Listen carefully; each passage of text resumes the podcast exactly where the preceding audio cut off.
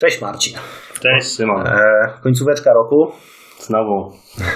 Nasz ulubiony cykl.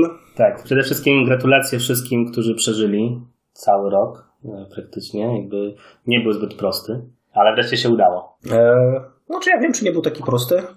Myślę, że przyszły będzie gorszy. Czyli już wchodzimy w nasze role, tak. Żeby oczywiście twierdzić, że wszystko idzie w złą stronę. Ciekawe, czy z naszego podsumowania roku też tak wyjdzie. Bo ja mam wniosek taki, że rok był ciężki, ale satysfakcjonujący, przynajmniej dla mnie. Znaczy, patrząc pod kątem tych idei, o których ja będę mówił, to dają mi nadzieję. Mam poczucie lepszego zrozumienia rzeczywistości w dosyć takich ważnych aspektach, ale powiem to samo, co kiedyś powiedzieliśmy w którymś odcinku. I tak wszyscy umrzemy.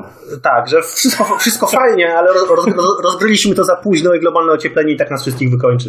Okay. Więc trochę szkoda, że jakby zaczynamy to wszystko rozumieć w takim momencie. To może z drugiej strony szkoda, że w ogóle to rozumiemy, nie? Gdybyśmy nie rozumieli, byłoby nam łatwiej. Bo teraz rozumiemy i nic nie możemy z tym zrobić, więc jesteśmy w swojej własnej pułapce. Coś tam możemy. To zresztą chyba kiedyś też zrobimy w końcu odcinek o tym, czy możemy, czy nie możemy, bo musicie wiedzieć, że Marcin od czasu do czasu podrzuca mi linki na temat różnych podejść do globalnego ocieplenia i tego, czy warto być pesymistą. Co pamiętam, tam był jakiś artykuł na temat tego, czy czarnowictwo związane z globalnym ociepleniem jest konstruktywne, czy wprost przeciwnie. Tak. Ale będziemy o tym też pewnie rozmawiać, więc nie chcę wychodzić przed szereg, ale też mam jedną rzecz, która w moim podsumowaniu, które zrobi bardzo ciekawy twist na temat... A ty nie możesz dodać twistów globalnego, że będzie twist. No dobra, okej, to zaczynajmy. Zapytam jak rok temu, co zryło ci głowę w 2019 roku? Dużo rzeczy. Było mi ciężko wybrać trzy najciekawsze i tak szczerze mówiąc, wydaje mi się, że trochę oszukuję, bo tak połączyłem pod jednym hasłem parę różnych rzeczy. Ja też tak trochę. To... Natomiast pod tym względem muszę stwierdzić, że ten rok był dla mnie wyjątkowy, jeśli chodzi o nowe teorie, nowe pomysły, nowe idee albo rzeczy, które odkrywałem po raz pierwszy. Już myślałem, że tak z każdym następnym rokiem coraz mniej rzeczy wydaje mi się, że potrafię odkryć. Coś, co nowego mi się połączy w głowie.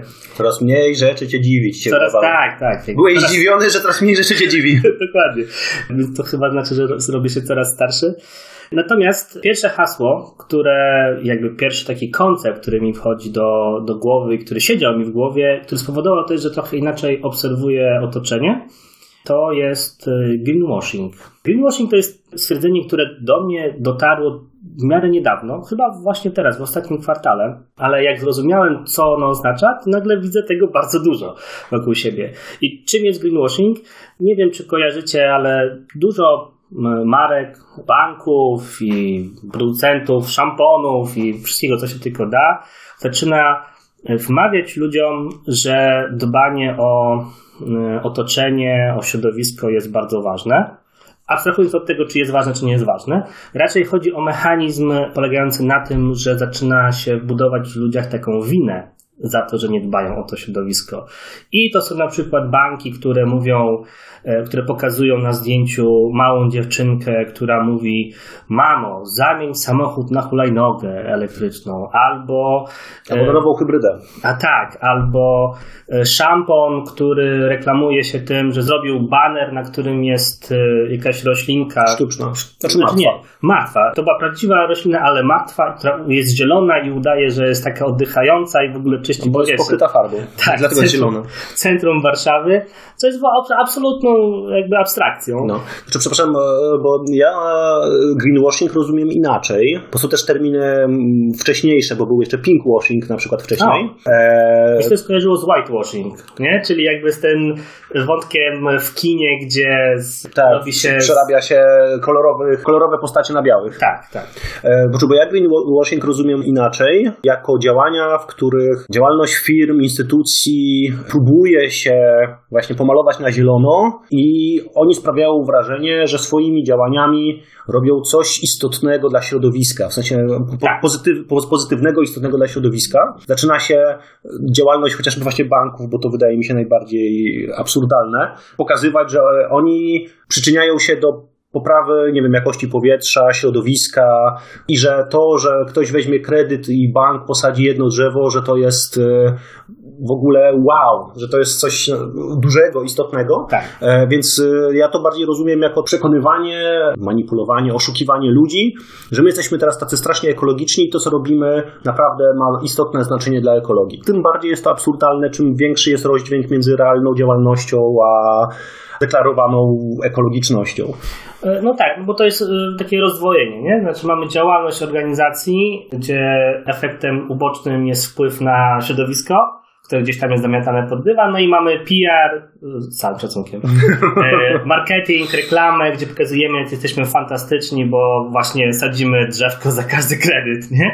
Na dom, który później będzie wylane mnóstwo betonu po to, żeby ten dom zbudować i tak dalej, nie? I to jest faktycznie, ten greenwashing ma parę aspektów, jak na to patrzyłem, to znaczy to jest fakt, że robimy sobie taki ładny make-up, taki front, że pokazujemy, że jesteśmy tacy zieleni i w ogóle fantastyczni, a pod spodem wszystko dzieje się tak, jak działo się wcześniej. Tak, business as usual. Tak, na przykład BP, które mówi o tym, że jacy oni są zieleni, bo zbudowali ileś tam paneli słonecznych, postawili gdzieś, albo robi kalkulator na swojej stronie internetowej, albo taki test, żeby sprawdzić, jak bardzo pojedyncza osoba może być zielona i jak może zaoszczędzić, jak dużo wody może zaoszczędzić, nie wiem, korzystając ze zmywarki, a nie myjąc ręcznie rzeczy, a jednocześnie zupełnie tak jest gdzieś na boku, nie mówi się, jakby już nie ma to w publicznym dyskursie o tym, jak dużo było wycieków ropy naftowej, Exxon Valdez i cała ta reszta ogromnych katastrof ekologicznych,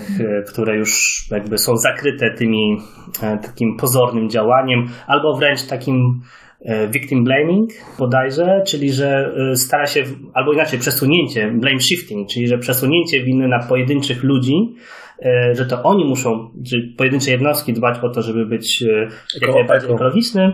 Więc w związku z tym nie patrzmy na te organizacje, które tam są odpowiedzialne za 80% zanieczyszczeń. Albo na przykład te organizacje, które w latach, na początku lat 80. na własne potrzeby miały badania i raporty o swoim wielkim, zgubnym, szkodliwym wpływie na środowisko, ale postanowiły nikomu o tym nie powiedzieć, a wprost przeciwnie, przez 30 czy 40 lat no tak naprawdę prowadzić kampanię dezinformacji, która miała budzić wątpliwości, czy w ogóle globalne ocieplenie występuje. No.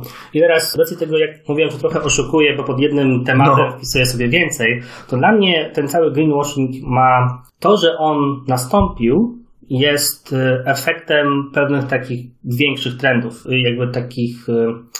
Pewne rzeczy są pod tym nurtem, które są istotne. To znaczy fakt, że firmy zaczynają mówić o tym fałszywie czy prawdziwie i jakby wyłuskiwać te tematy na wierzch i mówić o tym, że są ekologiczne lub nie. To znaczy, że w świadomości ludzi coś się, w istotnej grupie ludzi coś się w świadomości zmieniło. I teraz w większej procencie ludzi też się zacznie zmieniać, bo ten komunikat już jest i on stanie się istotny. I to czym więcej osób o tym mówi, tym więcej osób będzie o tym mówiło.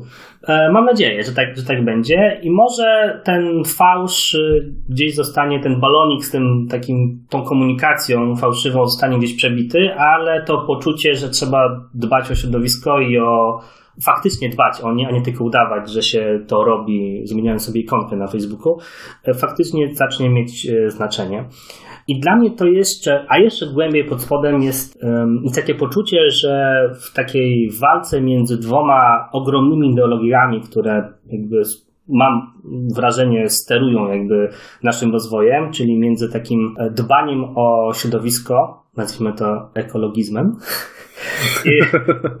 I to jest jeden megatrend, pewnie największa, najistotniejsza religia XXI wieku. No nie religia.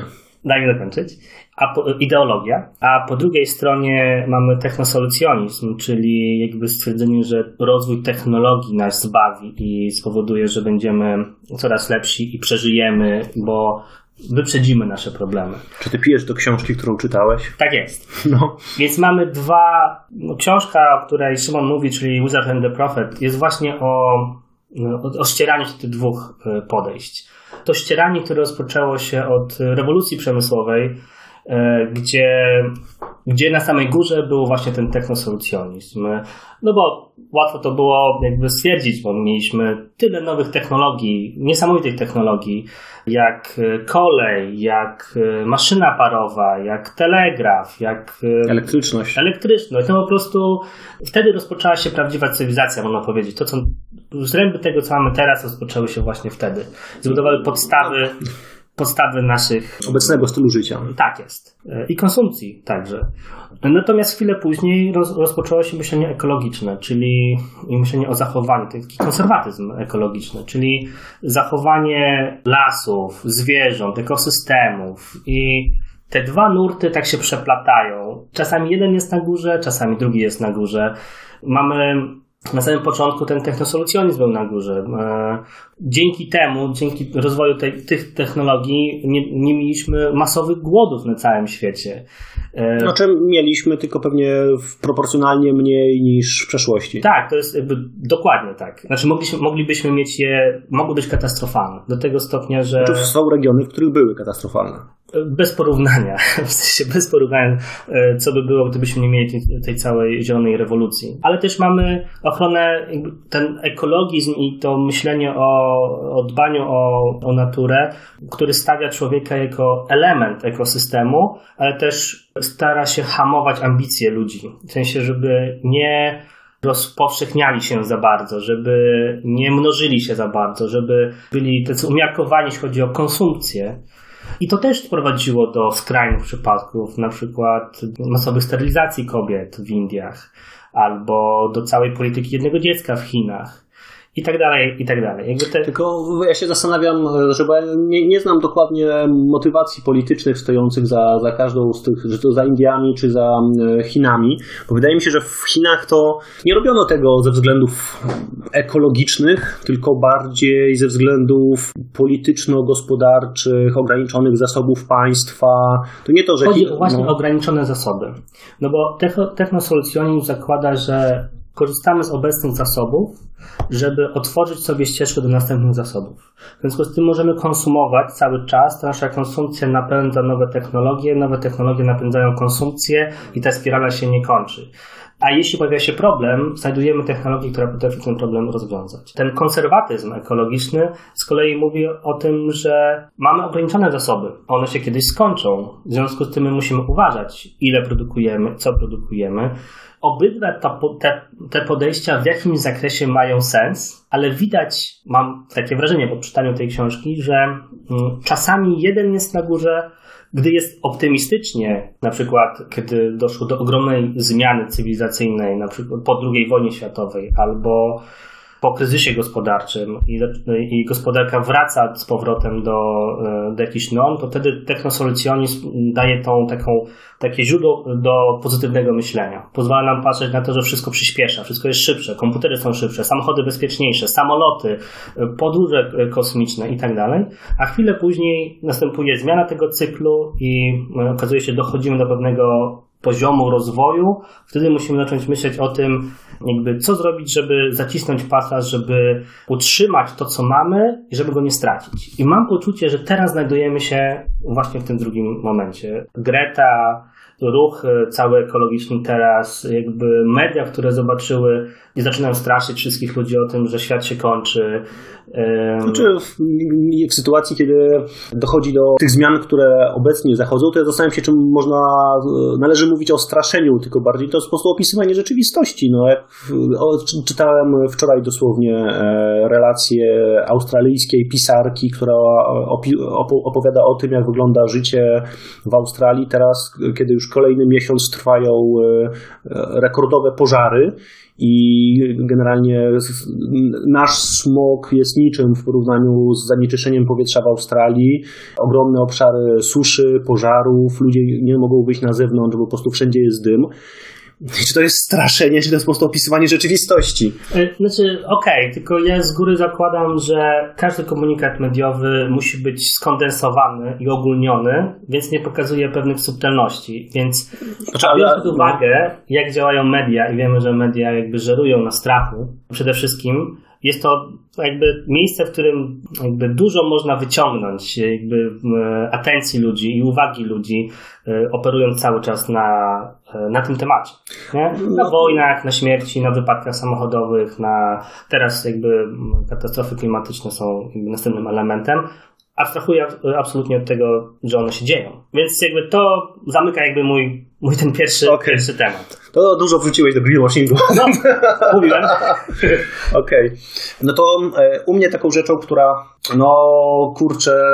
jest na pewno najważniejszą rzeczą w tym roku. Porównałbym to do wzięcia odpowiedniej pigułki przez Neo w pierwszym Matrixie. To było, że to się, wiele rzeczy na to złożyło, natomiast iskrą, która faktycznie rozpaliła ląd i potem wszystkie rzeczy zaczęły się układać, był wywiad, który słyszałem w podcaście chyba Sama Harrisa i on rozmawiał z Johannem Harim, który napisał najpierw jedną książkę o uzależnieniach i generalnie o tym, w jaki sposób różne państwa na świecie walczą z problemem uzależnień, a potem, bo on jest dziennikarzem, po prostu jeździł po świecie, rozmawiał z ekspertami i tak dalej i opisywał, jak to wygląda, opisywał strategie skuteczne, nieskuteczne. No generalnie podsumowując, że cała dotychczasowa polityka tak zwanej wojny z narkotykami jest skrajnie nieskuteczna, jest przeciwskuteczna, a dużo skuteczniejsze są metody, które tak naprawdę dają tym ludziom opiekę. Te potrzeby, które mieli niezaspokojone, które wpychały ich po prostu do nałogu, kiedy zostają zaspokojone, łatwiej tych ludzi z tego nałogu wyciągnąć. I on w tym wywiadzie mówi o tym, że po prostu jeżdżąc po tym świecie, sprawdzając badania, zauważył duży związek między występowaniem uzależnień i występowaniem depresji. I też samobójstwami i tak dalej. Więc kolejną książkę napisał o depresji. I znowu jeździł po świecie, rozmawiał z ekspertami. Ten wywiad u Sama Harrisa jest takim niezłym podsumowaniem aktualnej wiedzy psychologicznej na temat tego, co wpływa na dobrostan ludzi, na właśnie na depresję, na gorsze samopoczucie i tak dalej. I w największym skrócie to się sprowadza do relacji społecznych. Do silnych relacji społecznych. Podlinkuję do tego, bo na przykład są dwa wystąpienia tego gościa na TED-zie, gdzie on po prostu streszcza w znacznym stopniu jedną i drugą książkę i przykłady, które się tam pojawiają. Wydaje mi się, że słyszałem tą część albo fragment, gdzie on mówił o tym słynnym eksperymencie ze szczurami. Tak, to jest świetne. To ja wam powiem, bo to tak naprawdę genialnie streszcza całą tą myśl.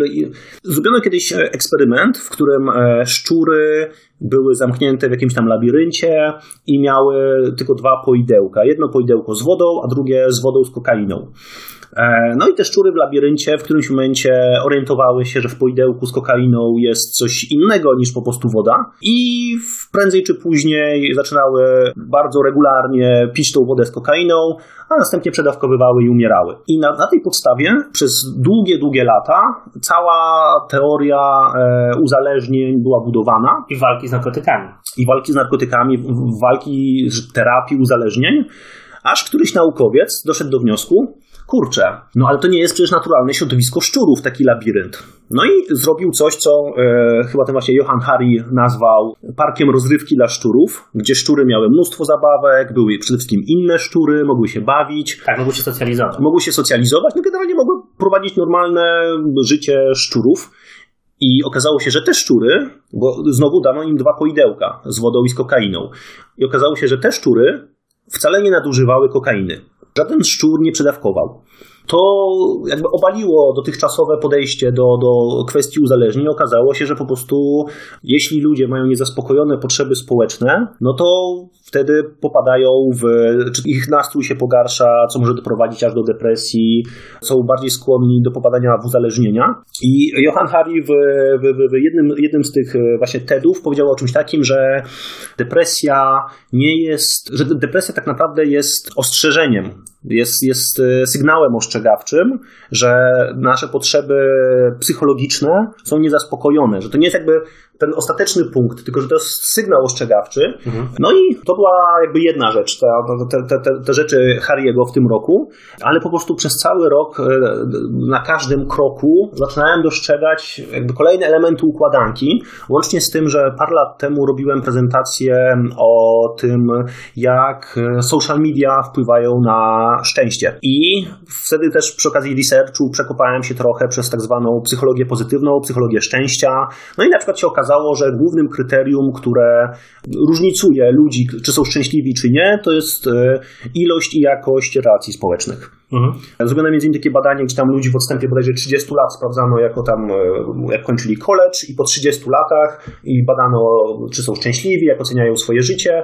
No i bardzo różnie losy tych ludzi się potoczyły. No i część z nich była szczęśliwa, część była nieszczęśliwa, no i różnili się mnóstwem rzeczy, ale jedyną właściwie rzeczą, która była wspólna dla ludzi, którzy deklarowali, że są szczęśliwi, było to, że mają dużo silnych relacji społecznych. Tak, ja pamiętam te badania i wśród tych silnych relacji społecznych najlepszym korelującym elementem jest posiadanie długotrwałego partnera. Tak? Tak. Okay. Więc tradycyjny małżeński związek po prostu powoduje, że ludzie są szczęśliwsi. Okej. Okay. I co jeszcze ciekawego, w ogóle coraz więcej jest badań, które pokazują związek między relacjami społecznymi a zwykłym takim zdrowiem medycznym. I w ogóle ostatnio miałem rozwaloną głowę, jak przeczytałem, że gdzieś w Wielkiej Brytanii czy gdzieś zrobiono badanie ludzi, którzy mieli pierwszy raz w życiu zawał, i po roku sprawdzano, ilu z nich przeżyło i tak dalej. I co się okazywało, że czynnikiem, który najlepiej przewidywał, czy ktoś po roku będzie dalej żył, nie było to, czy przestał palić, jaką miał dietę i tak dalej, tylko ilu ma znajomych. Mhm. Co jest w ogóle... I okazuje się, że właśnie jakby ze statystycznego punktu widzenia badania pokazują, że na przykład samotność jest równie szkodliwa jak nadwaga, palenie papierosów i tak dalej. Tak, to mi przypomina też jakby, dodając do tego jeszcze jeden element tej układanki, w zeszłym roku czytałem sporo o umieraniu i o tym, jak ludzie starsi także umierają. I jednym z tych elementów, które powoduje, że jakość ich życia, na sam koniec ich życia się poprawia, to jest fakt, że mogą się kimś zająć. Czyli po prostu mają zwierzątki. Mm-hmm. Pieska, mają rybkę, mają dowolne inne zwierzę. Nawet jeśli nie potrafią się nim już faktycznie zajmować tak logistycznie, bo są na przykład cały czas w łóżku, to sam fakt, że jest żywe stworzenie, z którym mogą wchodzić w jakąkolwiek interakcję i to stworzenie wydaje też w jakieś interakcje wchodzi, to już jest wystarczające, żeby poprawić jakość życia takich ludzi. Więc wychodzi następny wniosek mamy taki, że po prostu jesteśmy zwierzętami społecznymi. Tak i właśnie, bo z tym Johannem Harim też potem słuchałem wywiadu z kolei u Tristana Harrisa w podcaście Your Undivided Attention, bo oni rozmawiają w kontekście social mediów i tego, że media społecznościowe dają nam złudzenie często, mamy poczucie, że my mamy te relacje społeczne ogarnięte, bo przecież, nie wiem, gadamy ludźmi na Messengerze, przyglądamy Face'a i tak dalej, ale nasze mózgi jednak są przyzwyczajone do tego, przez ewolucję, że spotykamy się twarzą w twarz, rozmawiamy, komunikujemy się. Poza tym tam też było kryterium, to nie jest kwestia tylko liczby znajomych, ale jakby siły tej relacji i już nie pamiętam, jak to się nazywało, ale generalnie takiego głębokiego poczucia porozumienia z innymi osobami, że dzielicie naprawdę jakieś zrozumienie, coś was łączy na poziomie takim, jakby macie wspólne sprawy, o których dyskutujecie, które, nie wiem, wspólnie realizujecie. Dla mnie to miało nawet taki bardzo, powiedziałbym, osobiste znaczenie w tym roku, bo oprócz tego, że jestem młodym ojcem, który automatycznie ma mniej czasu na kontakty towarzyskie i tak dalej, dodatkowo jeszcze w połowie roku wróciłem praktycznie do 100% pracy z domu i zauważyłem u siebie po prostu pogorszenie nastroju, które przez pierwszych tam miesiąc czy dwa nie potrafiłem tego zidentyfikować w ogóle, jakby ledwo to dostrzegałem. Dopiero w którymś momencie jakby zacząłem to przypisywać i łączyć z tym, że ja po prostu bardzo dużo czasu zacząłem spędzać sam w domu. I też jeden taki mój znajomy, który też miał, ten rok miał dosyć ciężki, jakby jego nastrój się pogorszył, to na przykład, i z którym akurat bardzo szczerze rozmawiamy, to mamy teraz drużynę RPG-ową, o której się jakby obaj nie wstydzimy powiedzieć, że traktujemy to jako formę, nie powiem terapii, ale że ona nam zapewnia w pewien sposób te kontakty, relacje, robienie wspólnych rzeczy, bo bardzo ważną rzeczą w tym wszystkim jest kwestia Zjawisku bycia potrzebnym dla innych członków społeczności, a dwa, dawania czegoś. Tylko małe wtrącenie. No. Zobaczcie, też dożyliśmy czasów, w których mówienie, że ma się drużynę RPG-ową, nie jest już powodem do wstydu. A, to ja mógłbym o tym godzinami opowiadać, bo generalnie jest renesans RPG-ów. Tak, i planszówek. I planszówek. Taki tekst przeczytałem świetny, był w amerykańskiej prasie bardzo dużo się mówi właśnie o renesansie RPG-ów. No, doszło do mnie, że to jest naprawdę wartościowa relacja społeczna, bo to wymaga fizycznego kontaktu. Ja naprawdę dużo o tym ostatnio czytam i począwszy od takich rzeczy jak to, że fakt, że kilka osób spotyka się w Reelu, w jednym miejscu, na 4-5 godzin.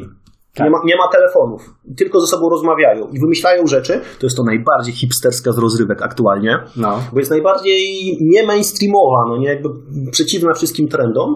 A druga rzecz, jest taka ekipa Seattle, która pracuje i rozwija RPG jako metodę terapeutyczną też. No, no. I oni to robią głównie z młodzieżą.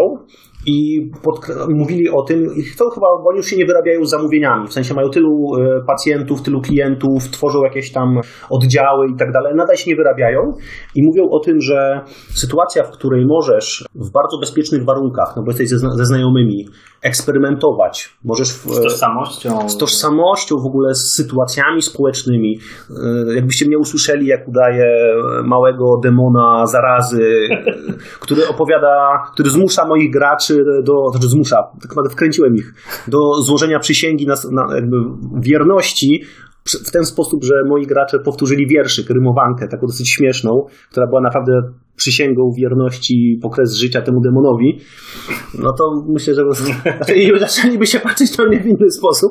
Ale właśnie to jest to, no nie, że dorośli... To jest dobry wentyl bezpieczeństwa, to znaczy taki dla ludzi, którzy są zbyt poważnie traktują swoje życie. Tak, ale właśnie o to chodzi, że to jest bezpieczna przestrzeń do eksperymentów. Mhm. I osoby, które na co dzień bywają bardzo introwertyczne, mają okazję do zachowywania się inaczej, do odgrywania zupełnie innych osób, plus właśnie w kontekście dzieciaków czytałem o tym, że to jest też okres kształtowania, dojrzewania jest ważny, no bo tak naprawdę nie wiesz, jak wygląda świat, znasz tylko swoją tożsamość, a masz możliwość testowania, no nie? Nie mówię o tym, żeby ktoś nagle doszedł do wniosku, że nie chce być człowiekiem, tylko chce być orkiem, ale nie wiem, jak na przykład można się zachować bardziej gwałtownie, albo zachowywać się w sposób właśnie bardziej empatyczny, albo mniej empatyczny. No. Albo mieć bardziej zły lub bardziej dobry charakter.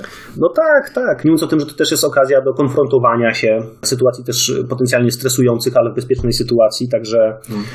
No i kończąc w ogóle już ten mój cały wywód, dowiedziałem się o tym, że w Wielkiej Brytanii powstało Ministerstwo Samotności. Oh, wow. Rząd Wielkiej Brytanii za Teresy May uznał, że problem samotności jest tak poważny i ma tak ogromne skutki właśnie też, jeśli chodzi o zdrowie publiczne. Bardzo mądrze do tego podeszli i mówili o jakby skutkach tego na wielu, wielu poziomach, że postanowili przyjąć strategię walki z samotnością, no i zacząć to jakby włączyć problem samotności w cały ten mechanizm państwa, podejmowania decyzji i tak dalej. Jakby kończąc już, jest też taka jedna książka, która miała dla mnie duże znaczenie w tym roku, chociaż dałem jej na Goodreadsie tylko 3 gwiazdki, ale po tym odcinku chyba zedytuję i dam jej na 4 gwiazdki, bo to jest jedna z licznych książek, o której myślę właściwie od pół roku. To ma tytuł Do błyskawicy podobne i pokazuje rzeczywistość społeczną w przyszłości, gdzie właśnie społeczeństwo właściwie zostało zaprojektowane. W takim sensie, że już wiemy, co działa, co nie działa, więc sformułujmy grupy społeczne w taki sposób optymalny. Jedną z rzeczy charakterystycznych jest to, że ludzie nie żyją w zwykłych rodzinach biologicznych, to czy nikt ci nie przeszkadza, nie broni, no nie, jak chcesz, to możesz żyć. Ale jakby podstawową taką komórką społeczną jest tak zwany basz, czyli jest to dobrowolna komuna, powiedzmy, czy coś w tym stylu. Mogą tam być ludzie połączeni biologicznie, ale nie muszą. Jak kończysz 18 lat i zdajesz tak zwany egzamin chyba dorosłości, czy coś w tym stylu, możesz sobie wybrać basz. Możesz wyjść ze swojego baszu, dołączyć do innego. No i ja jestem aktualnie na etapie robienia researchu na temat komun. Bo też widzę po prostu, że nasz styl życia mieszczuchów żyjących w tych mieszkaniach, w blokach, bardzo odizolowanych, daleko od swoich rodzin, bardzo często tych, nie wiem, dziadków i tym podobnych. No ja mam taki niedosyt po prostu w tym momencie takich właśnie trochę relacji społecznych. I zaczynam się zastanawiać, jak to sobie zaprojektować. No w sumie powiem Ci, że my mieliśmy podobny wniosek, w sensie w mojej jednostce rodziny, że na powiedzmy ten ostatni jego etap życia, czyli na emeryturę i już później, życie w komunie, przynajmniej na bazie tych wniosków, które mam po czytaniu książek o tym, jak wygląda ten etap właśnie schyłkowy życia, to jest najlepsze, co się może wydarzyć, ponieważ masz interakcje, ścisłe interakcje, masz ludzi, którymi masz podobny styl życia, ale też wystarczająco inny, że możesz nauczyć się i dowiedzieć czegoś nowego, versus te wszystkie inne schematy, które wchodzą w grę, które generalnie generują tą samotność. To tylko utrudnia życie. Więc tak, no jakby myślimy o podobnych rzeczach. Okej. Znaczy, ja w ogóle mam ochotę, znaczy o tym podyskutujemy oczywiście, ale żeby poświęcić temu cały odcinek. Szczególnie, że... A to dobra, to nie będziemy spoilerować. Jak nam się uda, to się uda. Dobrze, to przechodzimy w ogóle dopiero do drugiego tematu. W sensie to będzie długi odcinek. Tak. Więc mój drugi temat to jest ITP. Okay. I to jest skrót od rzeczy, która tak czysto indywidualnie zrobiła mi największy mindblow w tym roku. ITP to jest Interface Theory of Perception i to jest jakby część takiej większej układanki, którą się zajmowałem w tym roku hobbystycznie, czyli to jest teoria świadomości. Bo generalnie jeden z głównych problemów, jeśli chodzi o świadomość, przez świadomość rozumiem, albo to się definiuje świadomość jako poczucie bycia sobą. Nie? Jakby to jest czysto subiektywna ocena, natomiast jesteśmy w miarę, mamy wysoki poziom prawdopodobieństwa, że inni ludzie także są świadomi, oprócz nas, bo o tym, że my jesteśmy świadomi, to jest jedyna rzecz, którą możemy być w 100% pewni, nie?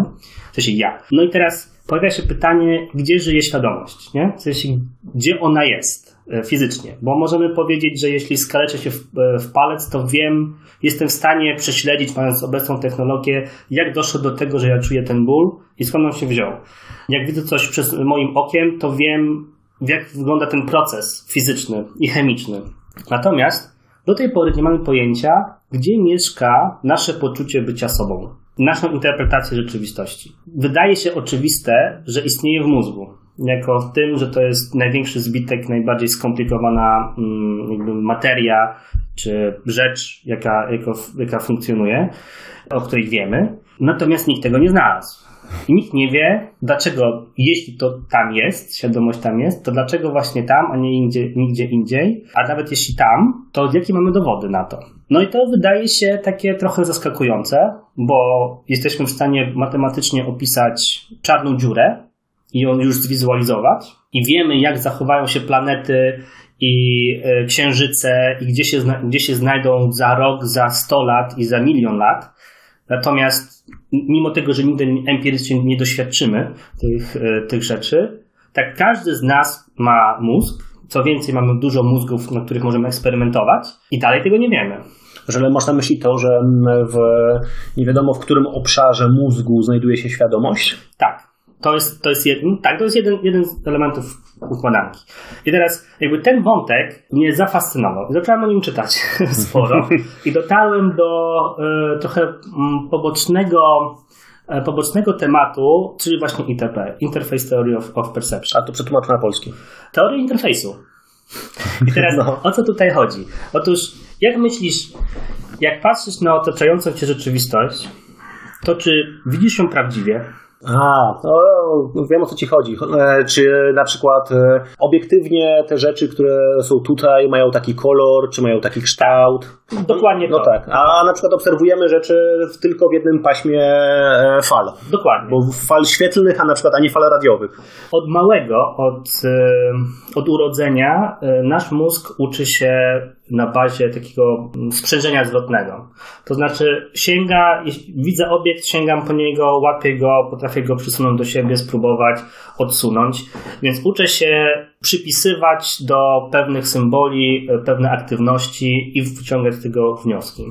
Może jest etap w rozwoju, w którym jest to kwestionowane, że może nie do końca tak jest, ale tak dużo tych sprzężeń zwrotnych mamy, że zakładamy, że jeśli widzę czerwonego pomidora metr ode mnie, to ten pomidor, że to jest pomidor, że on jest czerwony i że jest metr ode mnie. Że faktycznie tam się znajduje. Tak. Teraz mogę go sięgnąć, mogę go spróbować, mogę go zobaczyć, w związku z tym wszystko wskazuje na to, że to jest rzeczywistość.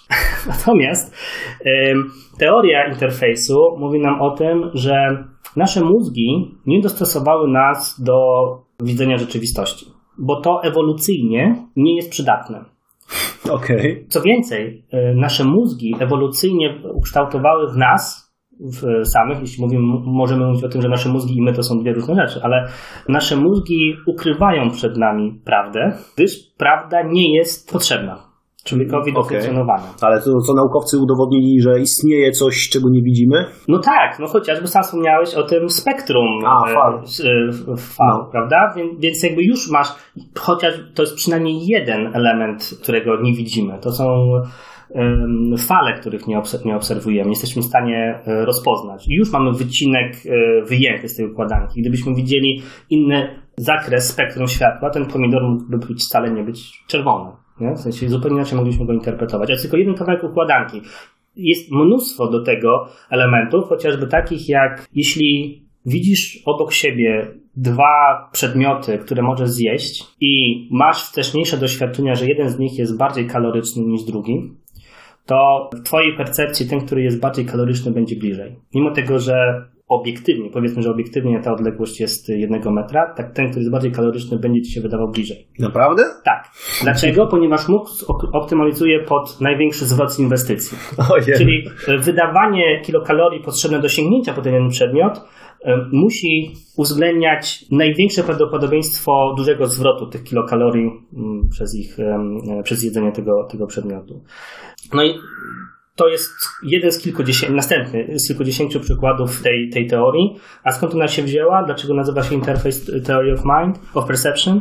Bo jakby taka najłatwiejsza analogia jest taka, że jeśli mamy jakiś, załóżmy, rzeczywistość, jakby coś, co jest faktyczne i prawdziwe, to między nami a tą rzeczywistością jest ten interfejs. Trochę tak jak na komputerze, no tak. Masz pulpit i masz ikony. Więc dobrze wiesz... Tak naprawdę że rzeczywistością jest zapis magnetyczny na dysku. Dokładnie. Nie widzisz bramek logicznych, nie widzisz zapisu, nie widzisz przepływu elektryczności i tak dalej. Natomiast ty widzisz pewne symbole cały czas. Widzisz ikonę kartki papieru, na którym jest zapisany tekst. Widzisz biały ekran z akapitem tekstu. Natomiast i uważasz, że to jest prawdziwe. Tu wymyśliłem jeszcze coś gorszego. Znaczy coś, co jeszcze bardziej ryje głowę. Rzeczywistość wirtualna, czyli możesz mieć na głowie, wiesz, gogle do rzeczywistości wirtualnej razem ze słuchawkami, być w jakiejś rzeczywistości i tak naprawdę widzisz coś, co ci się wydaje rzeczywistością, a w rzeczywistości to są ciągle bramki logiczne i przepływ prądu gdzieś na jakiejś płycie. Dokładnie tak, więc jakby tutaj wchodzimy na trochę niebezpieczne tereny, bo jeśli założysz sobie VR i grasz jakąś grę i czujesz, że jesteś w tej grze i zdejmujesz ten VR, to skąd wiesz, że zdjąłeś ten VR? No tak, no to nie? Już były książki science fiction w tym stylu. No tak, było kongres futurologiczny, prawda, między innymi, prawda? I tutaj jest, wokół tej teorii narosło mnóstwo takich rzeczy, bo to oznacza, że załóżmy, jeśli patrzysz na Księżyc, albo inaczej, jeśli nie patrzysz na Księżyc, to ten Księżyc istnieje, czy nie? Coś istnieje, ale jeśli nikt nie patrzy na Księżyc, to czy to jest Księżyc? Coś tam jest, ale jeśli nikt na niego nie patrzy, to znaczy, że symbol Księżyca nie istnieje.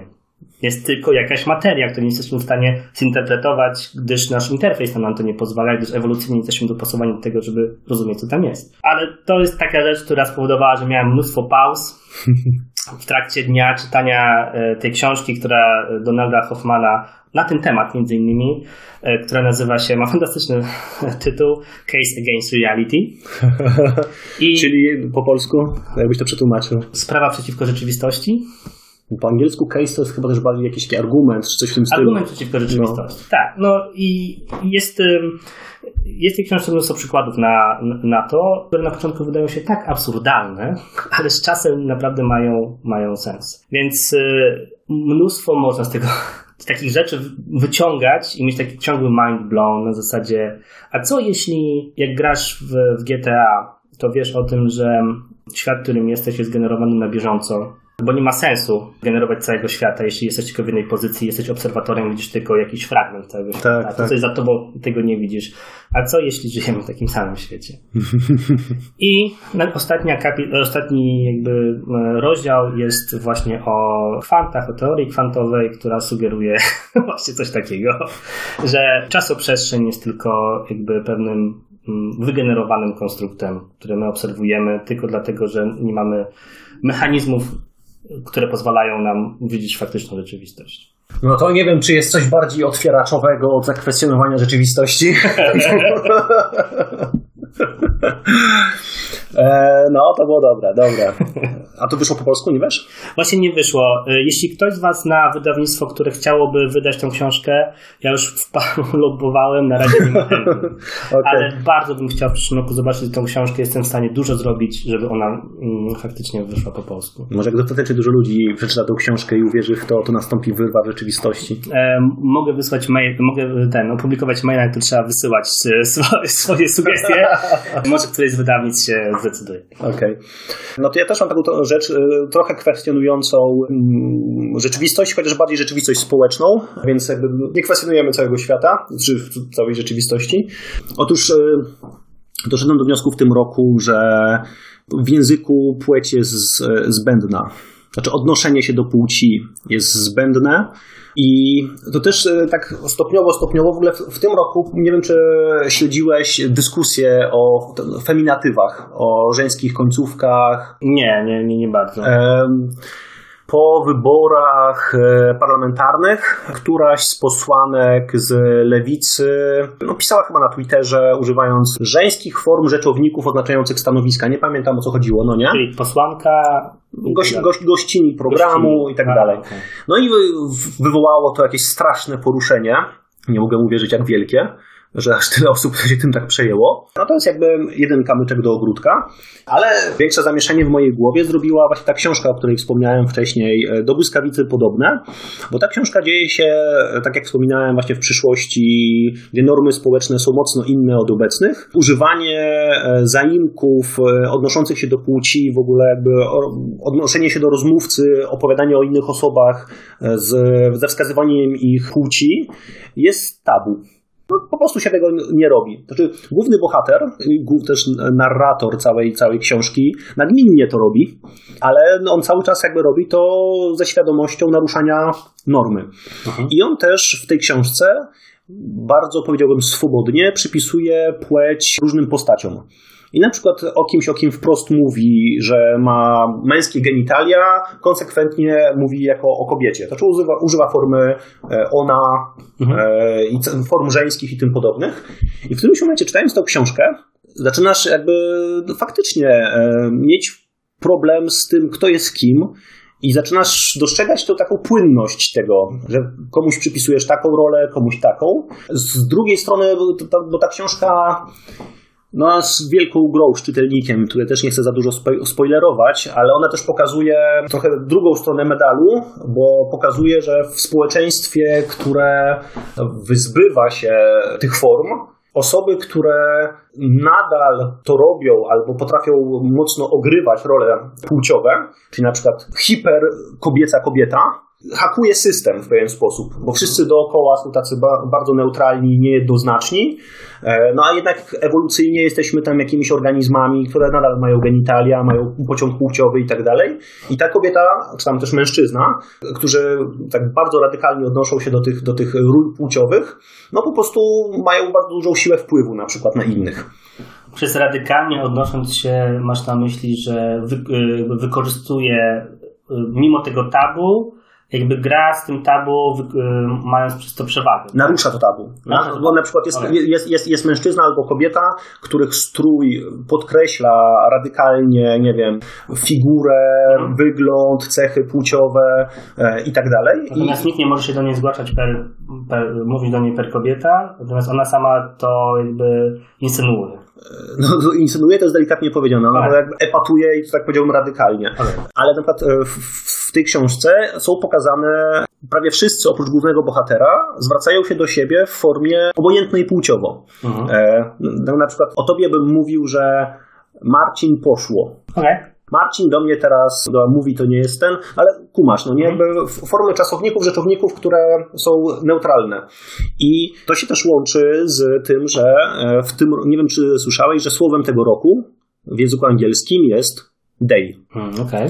I day jest coraz powszechniejszą formą dla osób, które nie identyfikują się, jak ktoś mówi, są niebinarne. Mhm. I na Twitterze coraz częściej możesz na przykład w opisie osoby, na końcu jest dopisek, w jakiej formie chcą, żeby się do nich zwracać.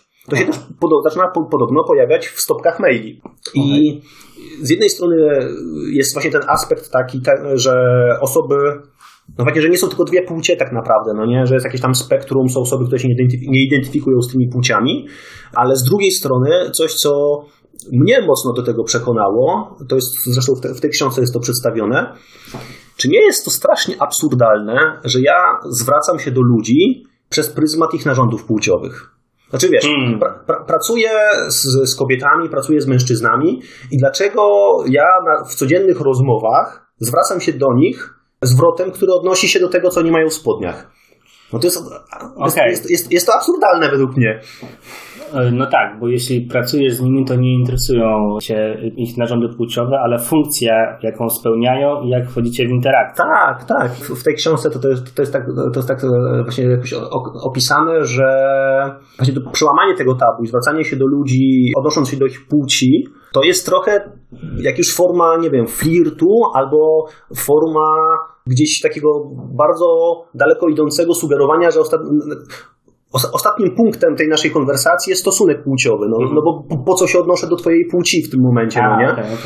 To miałoby sens, znaczy to się układa w jakąś całość, ale czy to nie jest trochę tak, że my tutaj mówimy po jednej stronie o płci biologicznej i płci psychologicznej? Społecznej, gender. Tak, no okej. Okay. Chociaż no jest jeszcze płeć pewnie psychologiczna, bo ja nie jestem niestety ekspertem od tego tematu, ja czyli ta, z którą się po prostu identyfikujesz psychologicznie.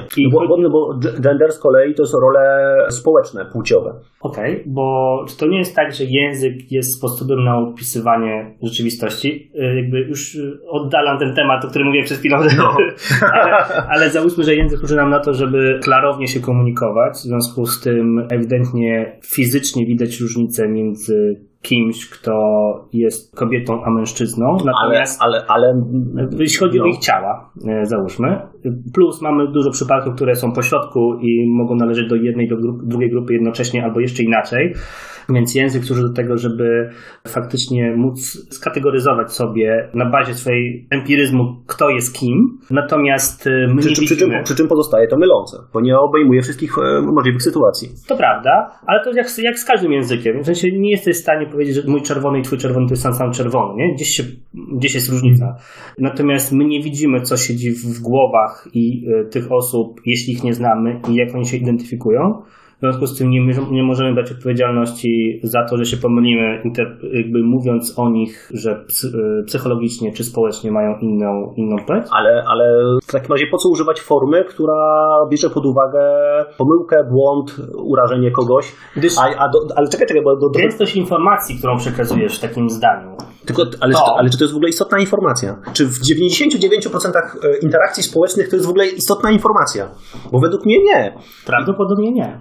I ja właśnie po przeczytaniu tej książki zacząłem się łapać naprawdę na tym, że ja do wielu osób chciałbym się zwracać w formie neutralnej płciowo, bo dlaczego ja mam robić inaczej? No nie obchodzi mnie, że ta dziewczyna jest kobietą.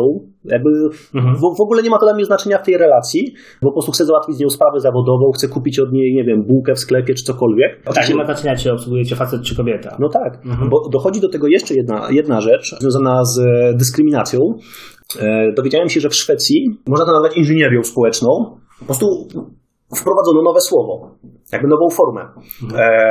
Jest odpowiednik angielskiego she, angielskiego he i jest trzecie. To było bodajże, oni mieli... No dobra, już nie będę teraz, nie pamiętam. To zostało wprowadzone w 2012 roku i oczywiście na początku wywołało to oburzenie i w ogóle jak to tak wprowadzać sztuczne rzeczy do języka, mimo tego, że język cały czas się zmienia i znaczenia słów się zmieniają. No ale okazało się, że po tam bodajże chyba w 2018 czy 2019 zrobiono badanie i okazuje się, że osoby, które... Mało tego, nawet nie tylko osoby, które używają tego, ale bo eksperyment przeprowadzono w ten sposób, że 3000 ludzi podzielone na 3 grupy. Każdą z tych grup, jak robiono incepcję na początek eksperymentu, to jest taki często spotykany mechanizm w psychologii, że jedna grupa miała opisać jakąś postać właśnie przy pomocy tego nowego słowa, druga jako formy żeńskiej, trzecia męskiej i potem wykonywali kolejne ćwiczenia i sprawdzano tak naprawdę, jak oni wykonują te kolejne ćwiczenia w zależności od, że powiem, czego... Tak. No i okazywało się, że osoby, które używały tej formy neutralnej płciowo, potem w kolejnych ćwiczeniach wykazywali się większą tak zwaną inkluzywnością, mniejszym poziomem przypisywania ról społecznych właśnie kobiecych, żeńskich, niższym poziomem dyskryminacji itd. Cel zostaje osiągnięty, ale... No powiedz, bo widzę, że... Znaczy, bo staram się jakby tutaj puentę znaleźć taką, że nie jesteśmy w stanie jakby wyjąć z naszego języka tej konotacji jakby wskazywania na płeć, bo to sugeruje mnóstwo innych aspektów, które mogą mieć także znaczenie seksualne i tak dalej. W związku z tym tworzymy zupełnie nowy symbol, który pozwala nam pozbyć się tego całego bagażu w miejscach, w których to nie jest potrzebne. Tak. Okej. Ale ciekawostka, no bo to angielskie day stało się tym słówkiem roku, bo znacząco wzrosło zastosowanie tego, ale zrobiono jakieś badanie, które pokazało, że to słówko i tak nie spełnia tej funkcji, którą spełniało to słówko w języku szwedzkim. Mhm. Że jakieś badanie pokazało, że kiedy ludzie w języku angielskim używają day, to i tak chyba prawie 70% ludzi identyfikuje to domyślnie z formą męską. Aha, okej. Okay. No i to w ogóle to jest poważny problem tego, jak nie wiem, nazwy zawodów są kojarzone z rolami męskimi, żeńskimi i tak dalej. Więc no jakby kwestia tego języka i tych zmian, myślę, że to jeszcze wiele lat zajmie. Natomiast ja osobiście najchętniej bym zwracał się do wszystkich neutralnie, płciowo. Prowadzę jedną kampanię RPG-ową, która dzieje się w przyszłości i w niektórych sytuacjach staramy się w ten sposób prowadzić dialogi. Jest to niezwykle trudne. No tak. Ale co ciekawe, wrzucę to może w notatkach do odcinka.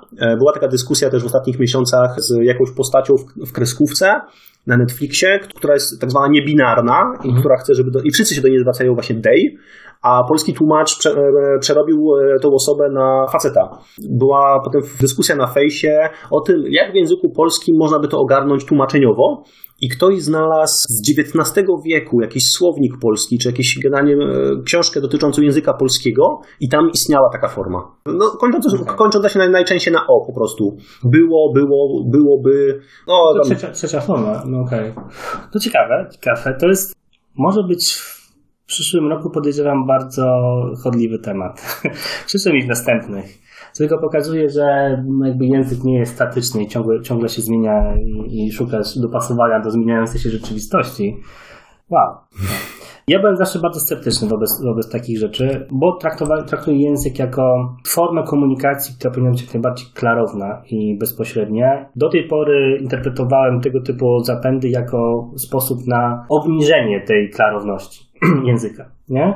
Ale podoba mi się ten argument, że w większości przypadków rozmowy, które się toczą na przykład w sferze zawodowej, czy takiej interakcji bardzo ogólnej, nie tylko zawodowej, bo to może być tak, nie wiem, kwestia tego, że ze swoimi sąsiadami w ten sposób rozmawiasz. No tak, i jakby nie ma sensu odnosić się do płci, jakby nie ma to funkcji. No. Znaczy ja też w ogóle zauważyłem, tak jak wspomniałem, obaj jesteśmy rodzicami młodych dzieci. Ja widzę jakąś taką panikę czasem wśród otaczających mnie ludzi, żeby oni przypadkiem nie przypisali mojemu synowi niewłaściwej płci. Jak na przykład ostatnio kupowałem, byłem u rodziców i w niewielkim sklepie szukałem jakiś tam rajstop dla niego, bo było zimno, no nie, musieliśmy jeszcze jedną warstwę, że powiem, ciuchów dokupić i sprzedawczyni, która dała mi rajstopy, ale one mają różowe pięty i ona w ogóle tak jakby mnie w tym momencie obrażała, no nie, i mówię, w ogóle żadnego problemu, no nie? Tak, albo nie daj Boże, niech ma lalkę, albo... Tak.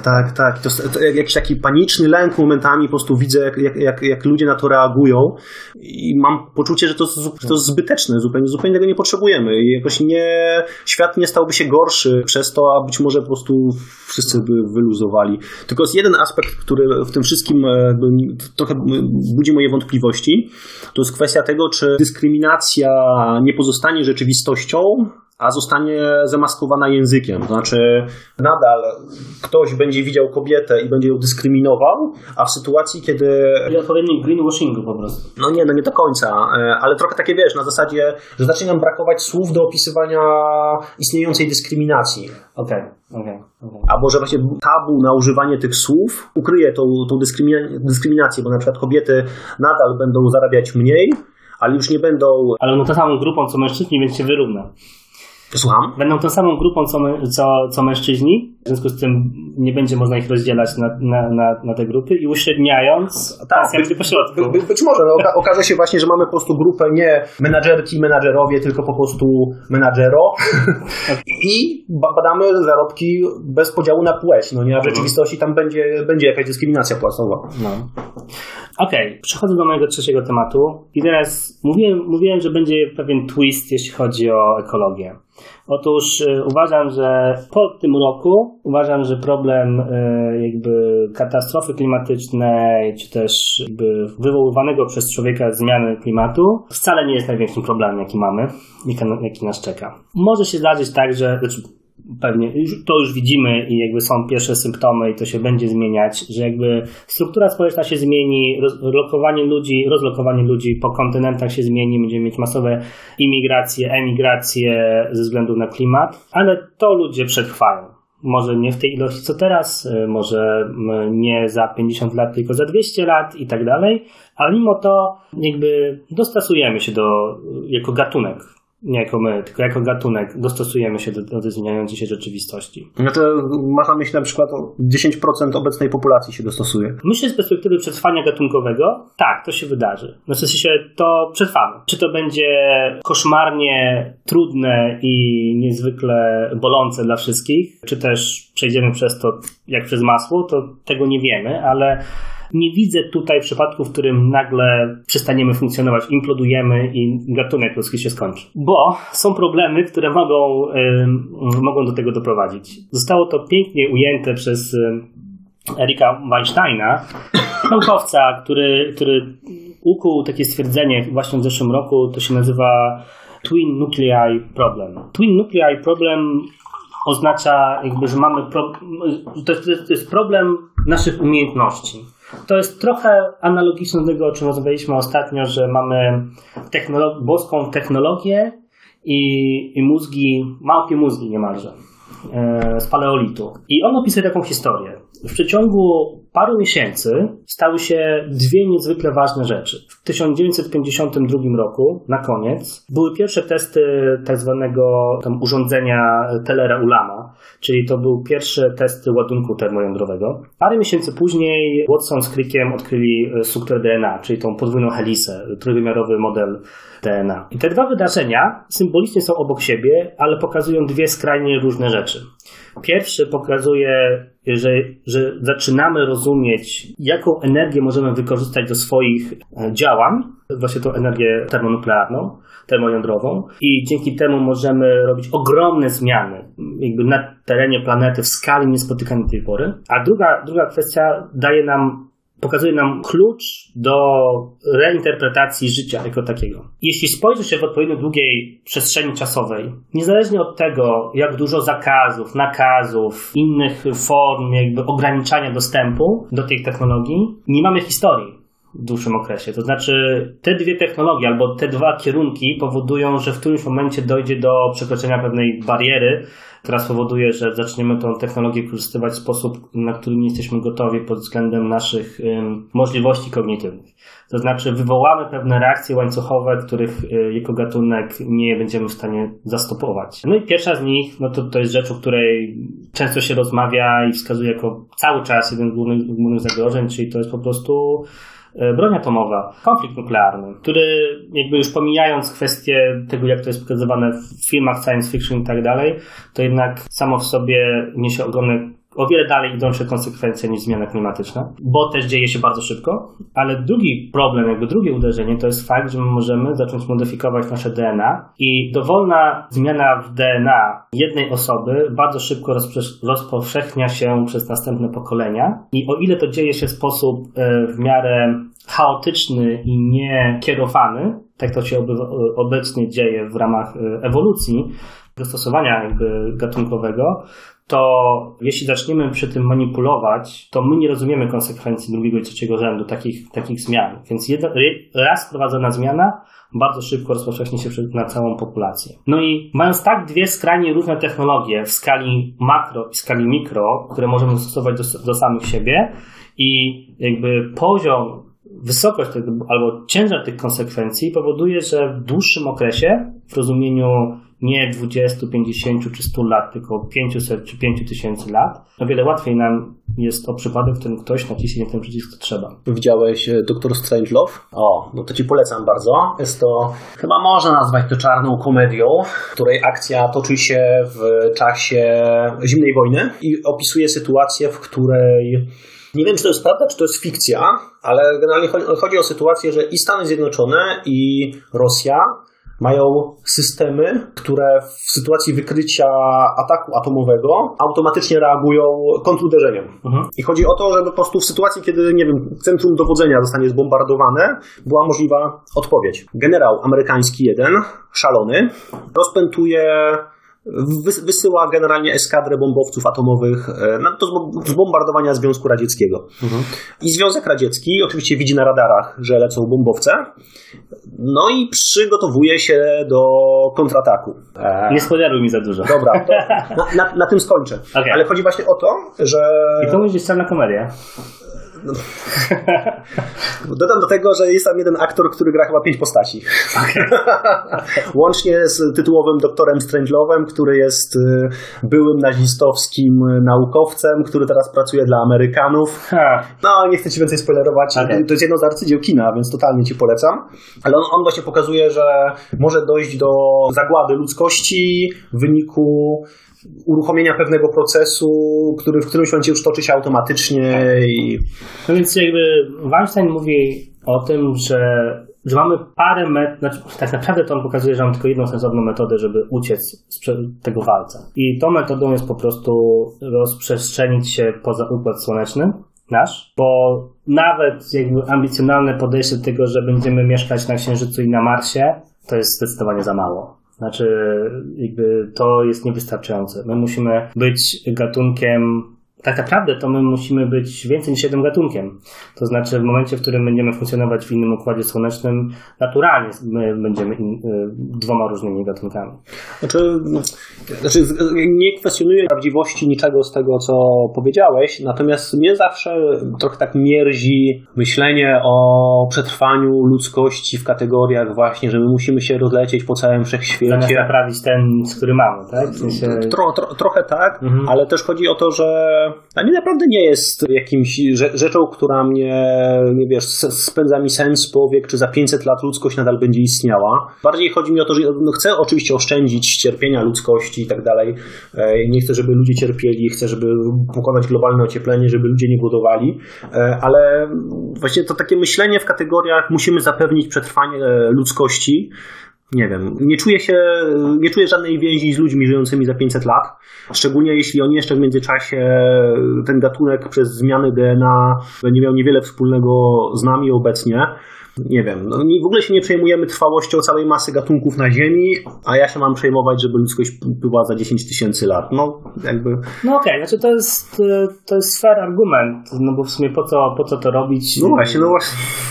Ale mógłbym dostosować ten sam argument do na przykład dyskusji o globalnym ociepleniu, prawda? Jakby po co mam się przejmować tym, jak będzie wyglądało życie za 20 czy za 50 lat? No nie, no ja się przejmuję, bo ja myślę o sobie też, ale też myślę o wtedy pewnie 10 miliardach ludzi na świecie, którzy będą cierpieć.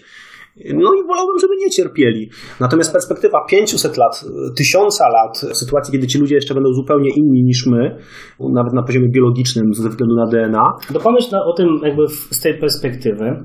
Biorąc pod uwagę, co teraz wiemy, znaczy nie mamy argumentów albo dowodów na to, że życie istnieje w naszym otoczeniu, poza nami, w sensie poza kulą ziemską, w sensie świadome życie, nie? Może się okazać, że jesteśmy jedynymi wehikułami do przenoszenia jakby tego życia, jakie istnieje. Mam na myśli w tym momencie życie w ogóle, nie tylko ludzkie, ale też zwierząt wszystkich, nie? istnieje duże prawdopodobieństwo, że jesteśmy jedynym gatunkiem, który jest tego świadomy. Co oznacza, że na nas tkwi odpowiedzialność, żeby to życie rozpowszechniać. No ale czy faktycznie ktoś dał nam taką, ktoś tą odpowiedzialność na nas złożył? Nie, bo nie musi być ktoś, który nam daje tą odpowiedzialność. Jakby sam fakt tego, nasze DNA daje nam taki drive, taką motywację do tego, żeby to robić. No bo jedna rzecz, która nie trafiła na moją listę, to jest myślenie o tym, że tak naprawdę my jesteśmy wehikułami do przenoszenia DNA, a nie mamy tej takiej jakby autonomiczności, tak nam się wydaje. Nie? W sensie nasze DNA. No racjonalizujemy swoje zachowania, które prowadzą do replikacji DNA. Dokładnie. Więc jeśli już stwierdzimy, że faktycznie jesteśmy maszynami, automatami do rozpowszechniania DNA, już pogódźmy się z tym i faktycznie chcemy to robić. A nie musimy uważać, że jakby mamy jakieś wyższe powołanie, nadane nam przez jakąś wyższą siłę. No nie, więc jeśli zajmujemy się rozpowszechnianiem życia, to róbmy to w sensowny sposób, nie? I myśląc o tym w jakiejś perspektywie.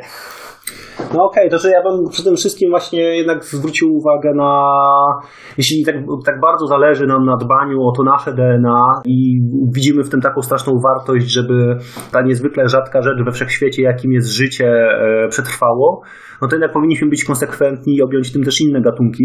Tak jest. Tymczasem nie robimy tego. Znaczy jest pewnie, jeśli chodzi o świadomość, trochę lepiej niż było tam jeszcze 100 lat temu, ale z drugiej strony też uważam, że ilość cierpienia, które nasza cywilizacja aktualnie produkuje, jest niespotykana w historii ludzkości. To prawda. Pytanie brzmi, czy jesteśmy w stanie, czy to jest może inaczej, z perspektywy takiej już bez emocji i tak w miarę obiektywnie na to patrząc, czy to cierpienie ułatwia, czy przeszkadza nam w rozpowszechnianiu tego życia. Nie? W sensie, jeśli każe, że realnie przeszkadza, to my się go pozbędziemy bardzo szybko. No nie, mi chodzi o takie cierpienie, jak na przykład, przemysłowa hodowla zwierząt, która według mnie jest zupełnie zbędne. W sensie, jakby nasza cywilizacja... No, to etycznym jest zbędne, oczywiście. Moglibyśmy sobie poradzić zupełnie bez tego. Nie mam takiej pewności. No to musielibyśmy poprzerabiać pewnie odrobinę gospodarkę, to znaczy... Bylibyśmy w stanie być w tym miejscu, w którym jesteśmy bez tego przemysłu. W sensie w tym środowisku, w którym możemy mieszkać... Możliwe, że bylibyśmy nawet w lepszym miejscu. Pewien taki, powiedzmy, eksperyment myślowy widziałem, że załóżmy, jest taki pisarz, który pisze o fizyce i tak dalej, który mieszka w Oxfordzie. I on mówił, że to jest niesamowite, bo on pisze właśnie tą książkę, którą teraz czytałem, on pisze w listopadzie. I on ma to poczucie, że gdyby funkcjonował bez całej swojej infrastruktury, bez lodówki, bez mięsa, które ma w tej lodówce, bez paliwa, bez autobusów, bez samochodów, on by nie przetrwał w tym Oksfordzie, który brzmi jak najbardziej bezpieczne miejsce w Wielkiej Brytanii. No bo, ale brak mięsa i brak lodówki to są dwie różne rzeczy. Rozumiem, ale chodzi mi o to, że jakby mięso dalej jest najbardziej kalorycznym, prawdopodobnie najłatwiejszym formą przeniesienia energii. Nie. Tak? Znaczy nie, chodzi mi o to, że ilość energii, którą trzeba włożyć w wyprodukowanie mięsa, jest o rzędy wielkości większa niż wyprodukowanie tych kalorii z produktów na przykład roślinnych. I z tego punktu widzenia wykorzystanie mięsa jest nieoptymalne energetycznie. Zużywamy dużo więcej energii do produkowania tego typu pokarmu. Z tym się zgodzę, ale to wynika prawdopodobnie, tego nie wiem, ale stawiam taką hipotezę, to wynika z faktu, jakie technologie teraz mamy, które pozwalają nam wycisnąć z roślin wystarczająco dużo kilokalorii, żeby móc zastąpić mięso. Ale czy to faktycznie było możliwe 100 lat temu? Albo czy to jest faktycznie możliwe w równikowej Afryce? Albo w innych miejscach, gdzie dostęp do roślin i do wody nie jest tak łatwy?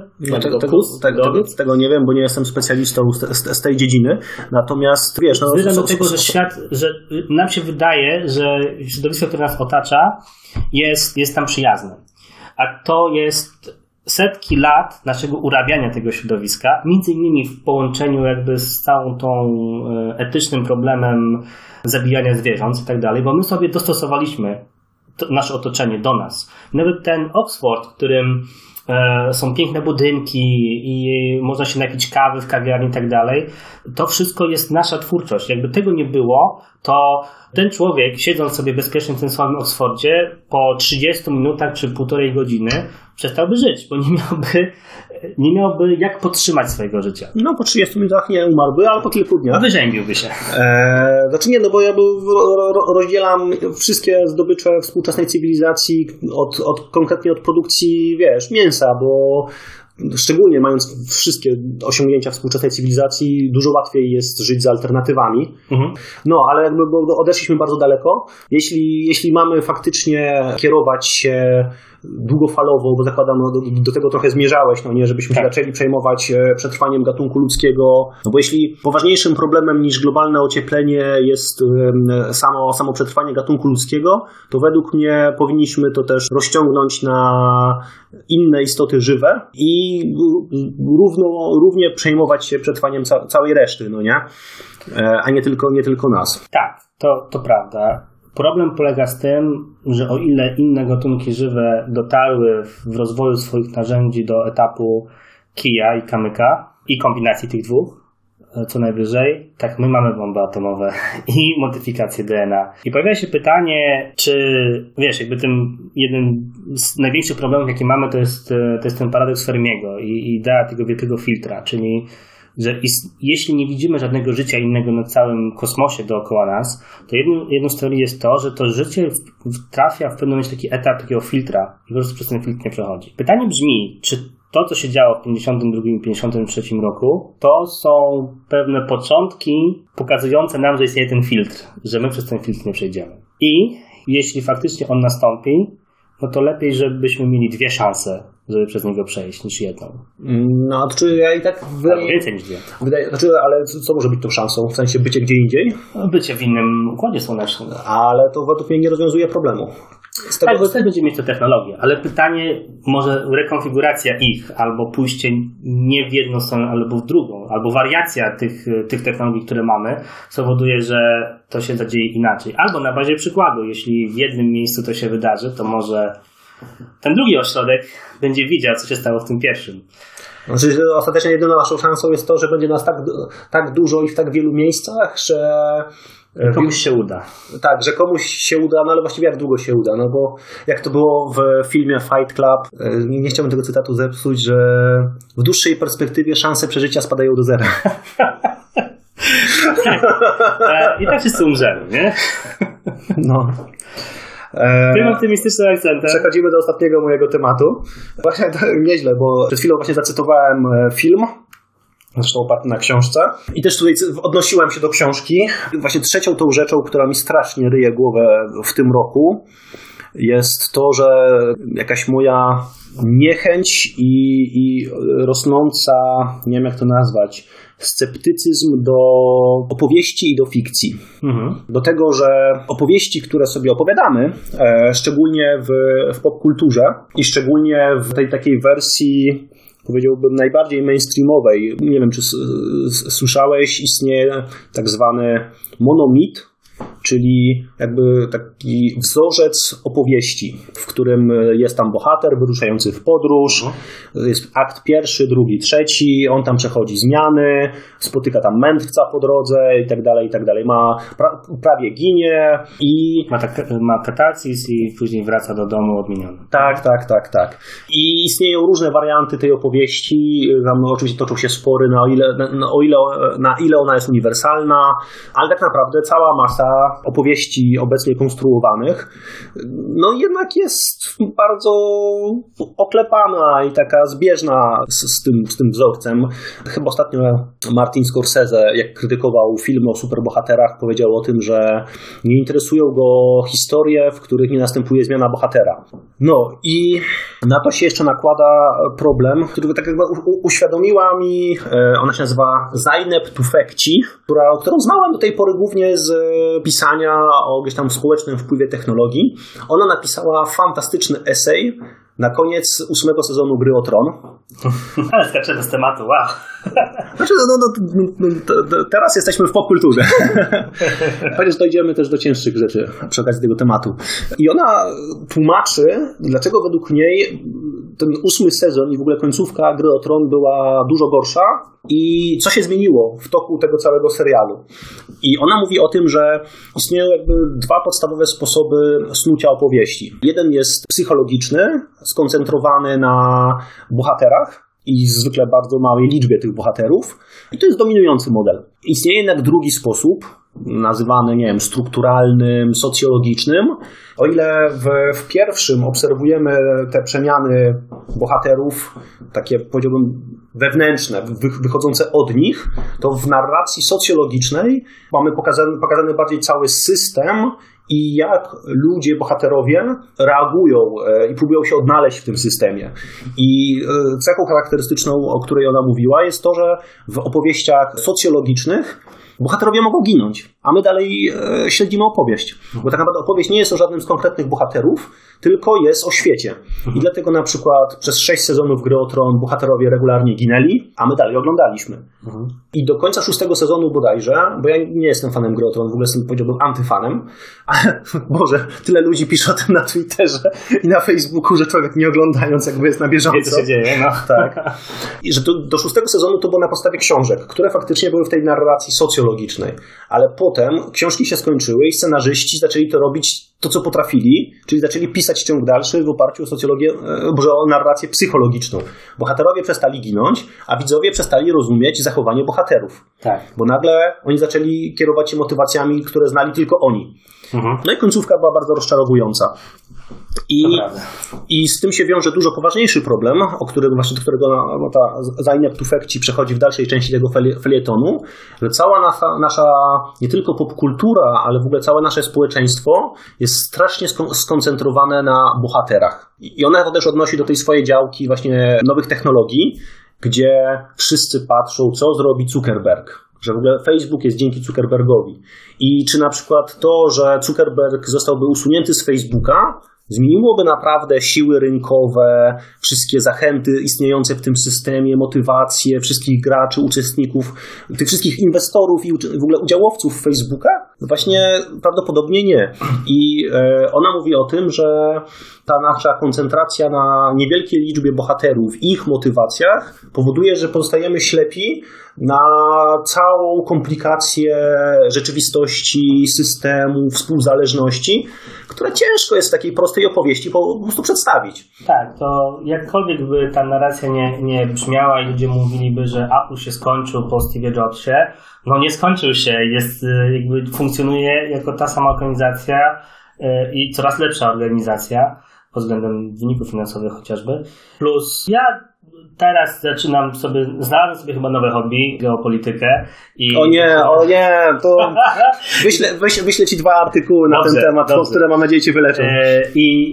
Ale trafiam na bardzo ciekawe idee, nowe dla mnie. Na przykład było porównanie Busha, jakby jego prezydentury i Obamy i polityki zagranicznej w obydwu przypadkach.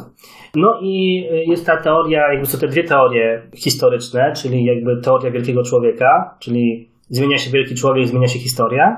No i ta teoria bardziej takich megatrendów, że jakby jest tak dużo elementów ze sobą jakby współdziałających, że nieważne kto jest w administracji publicznej, bo pewien zakres ruchów, jakie ci ludzie dysponują ze względu na to, gdzie są góry, gdzie są rzeki, gdzie są morza, albo kto z kim jak handluje, że to nieważne, czy ten człowiek ma IQ 100 czy 200, liczba ruchów jest ograniczona i racjonalnych ruchów jest bardzo mało.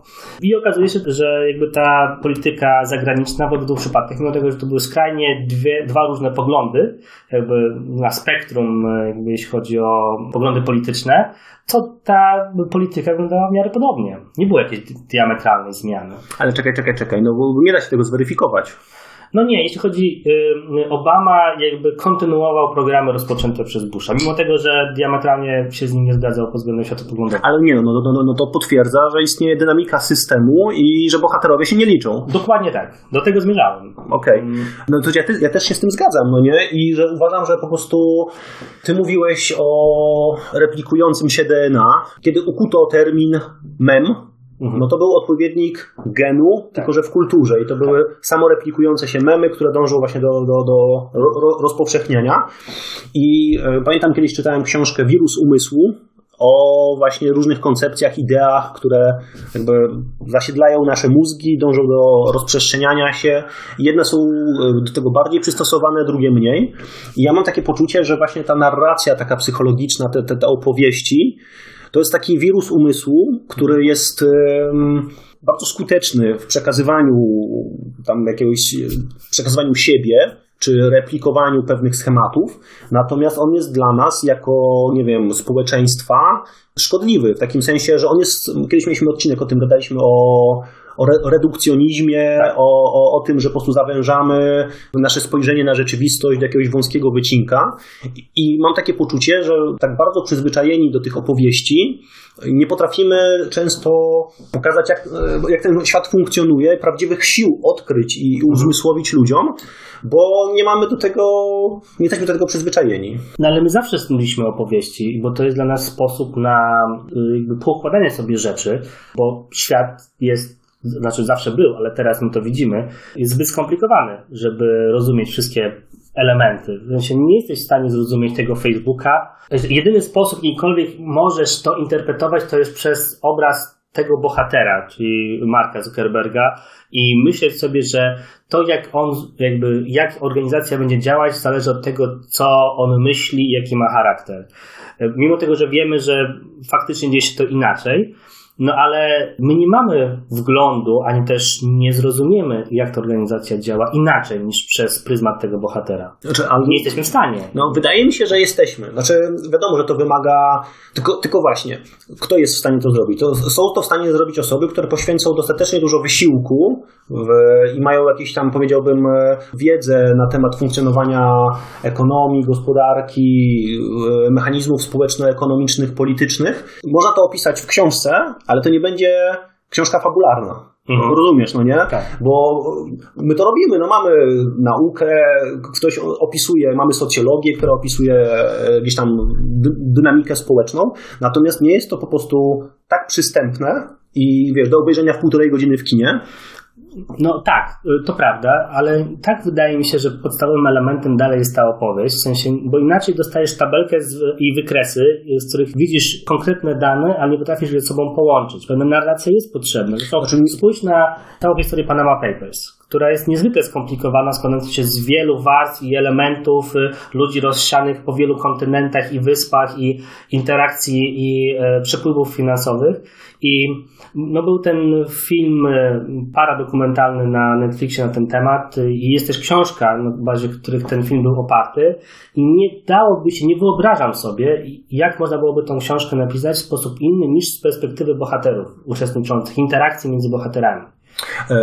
Tak, że ja sobie zdaję sprawę z tego, że to jest skuteczna strategia, no nie? Natomiast zastanawiam się, czy mam poważne wątpliwości, na ile ona nas ogranicza, bo my możemy sobie w ten sposób jakoś tam próbować układać tą rzeczywistość, natomiast ty mówiłeś o problemie interfejsu. Tak. Opowieści są dla nas jakimś interfejsem. I po prostu kawał rzeczywistości może nam umykać i też nie wierzę w to, że zupełnie jesteśmy w stanie pozbyć się narracji, ale bardziej teraz na przykład momentami trudno jest mi oglądać czy czytać taką typową fikcję, właśnie bardzo taką schematyczną i na przykład ostatnio z kolegą dyskutowaliśmy też o naprawianiu świata. Nie uwierzysz, ale rozmawiam o takich rzeczach. No proszę, powinniście podcast nagrywać. Chodziło mi to po głowie, ale to byłby optymistyczny podcast, bo to jest człowiek, który właśnie... To byłby podcast o pokazywaniu ludziom tego, jak świat jest naprawiany w różnych zakątkach świata, o których nie mamy pojęcia. No, ale to jest człowiek, który jest orędownikiem solarpunku, czyli gatunku science fiction, który pokazuje jakby alternatywną rzeczywistość, znaczy nie alternatywną, to jest przyszłość, więc nie tyle alternatywną, ale która jest optymistyczna, pokazująca, że ludzie mogą się organizować i mogą zmieniać świat na lepsze.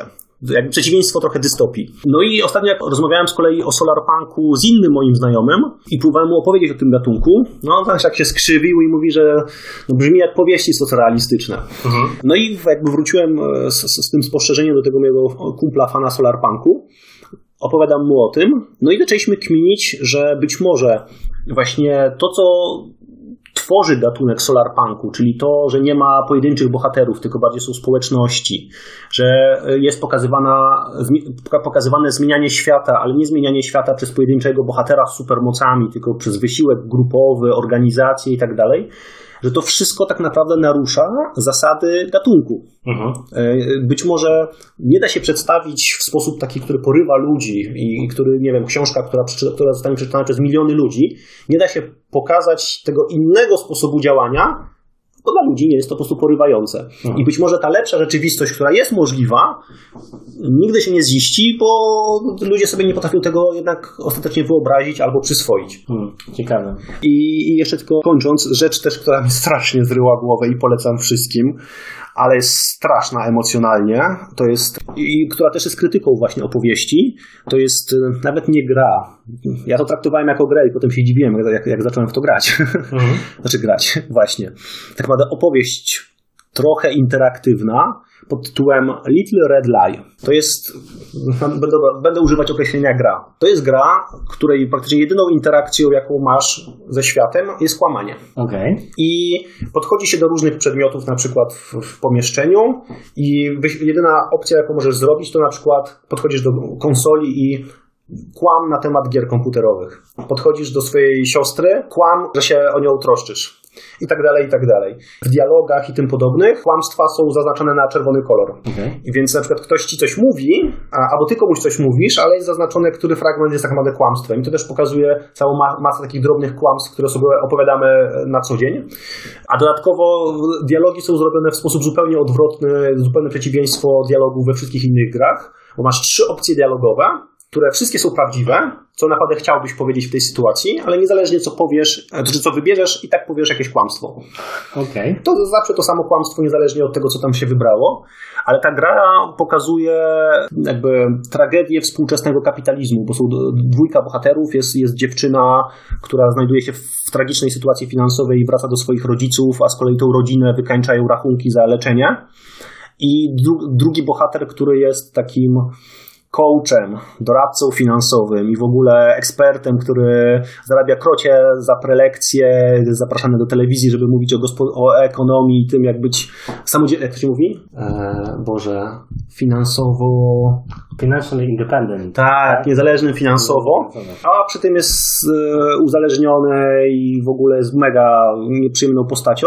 I dopiero czytając recenzję tej gry, trafiłem na coś takiego, że ta gra, oprócz tego, że jest krytyką współczesnego kapitalizmu, jest krytyką opowieści, bo ta gra, bohaterowie nie przechodzą właściwie żadnej przemiany, nie wiadomo, kto jest dobry, kto jest zły, i tam jest pada taki tekst, który jest niesamowity, że mamy taką skłonność do tego, żeby poszczególne, że chcemy, żeby było jasne w historii, kto jest dobry, kto jest zły. Mhm. Nam się wydaje, że na przykład my jesteśmy oczywiście dobrymi już w życiu, no nie? Że jesteśmy tymi dobrymi, a jeśli robimy coś złego, to potrafimy sobie to po prostu wytłumaczyć na 1000 różnych po prostu sposobów, dlaczego my tak się zachowaliśmy, a ta gra pokazuje, że być może w swojej opowieści jesteś tym dobrym, ale w czyjejś opowieści jesteś tym złym. Tak, no wszyscy myślą, że w swoich opowieściach są tymi dobrymi bohaterami, nawet ci, którzy robią najgorsze możliwe rzeczy. Ostatecznie ta gra nie ma ani katarzis, ani nie ma wyłożonego na końcu jakiegoś tak naprawdę wniosków, co powinieneś o tym wszystkim myśleć, co powinieneś z tym zrobić. Ona jest właśnie krytyką naszej potrzeby opowieści, tych opowieści, które nam coś tłumaczą. No i to było dla mnie, wspominając o tym, że ta gra jest po prostu na wielu innych poziomach doskonała i warto, bo to jest tam powiedzmy 6 do 10 godzin, chociaż to ciężki czas dla was, ale warto. Ja cały czas się zastanawiam, co z tym zrobić, też z tego względu, że no, czytam dużo opowieści i tak się już przerzucam w ogóle w stronę bardziej dokumentów, literatury faktu, reportaży i tym podobnych rzeczy, no ale na przykład co mam zrobić ze swoimi hobby, nawet RPG-ami, no nie? Gdzie po prostu wymyślam fikcję i to nieustannie. Nie jestem pewien, czy jesteśmy w stanie się pozbyć tego mechanizmu i tej motywacji wytwarzania fikcji, bo to jest trochę... Ja miałem taką dyskusję na temat jakby opowiadania bajek chociażby na dobranoc dziecku, nie?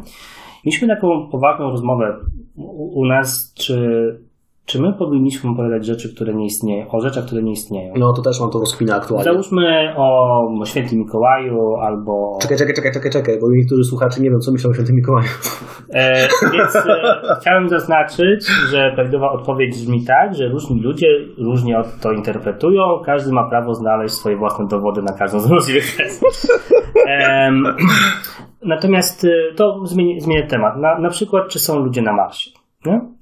Możemy opowiedzieć dziecku taką bajkę, że ci ludzie są na Marsie, lub też powiedzieć, że ich tam nie ma. Że udusiliby się.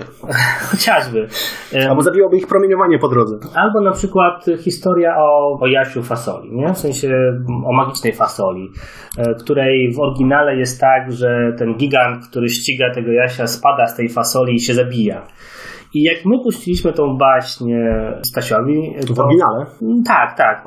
To ja byłem zszokowany, że tam po prostu ktoś umiera, bo mu się intencjonalnie się kogoś zabija, podcinając mu tą fasolę i on spada i umiera. Dla mnie to było szokujące. Natomiast na pewnym etapie stwierdziłem, że nie powinniśmy takich rzeczy puszczać, nie powinniśmy mówić takich rzeczy, bo one nie istnieją. Natomiast po jakimś czasie dopiero przekonał mnie argument, dlaczego powinniśmy, gdyż traktuje baśnie albo takie narracje, takie historie jako opowieści o mniejszej, nazwijmy to, rozdzielczości, czyli gęstości jakby opisu rzeczywistości. Pewne umysły na pewnym etapie rozwoju nie są w stanie interpretować tej rzeczywistości na takim poziomie jak dorosłe osoby.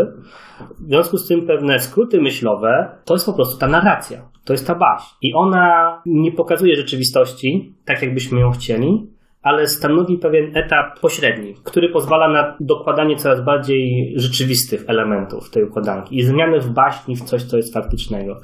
Na przykład bardzo ciężko jest powiedzieć dziecku o śmierci bliskiej osoby, albo bardzo ciężko jest opowiedzieć o tym, że nie wszystko jest sprawiedliwe. Do tego służą baśnie, do tego służą historie, które pozwalają budować pewną narrację i budowywać w człowieka pewne wartości, które są niezależne od obecnej sytuacji, ale powinny być uniwersalne. Jedynie myślenie magiczne pozwala coś takiego zrobić, bo gdybyśmy opisywali tylko rzeczywistość, nie dałoby się budować w dzieci takiego myślenia abstrakcyjnego, które pokazuje wartości dalsze niż taki bezpośredni przetrwanie. Znaczy, z jednej strony się zgadzam, z drugiej w ogóle mówiło się w ostatnich latach dużo, o fake newsach, o ludziach, którzy wierzą w płaską ziemię, o kwestionowaniu nauki.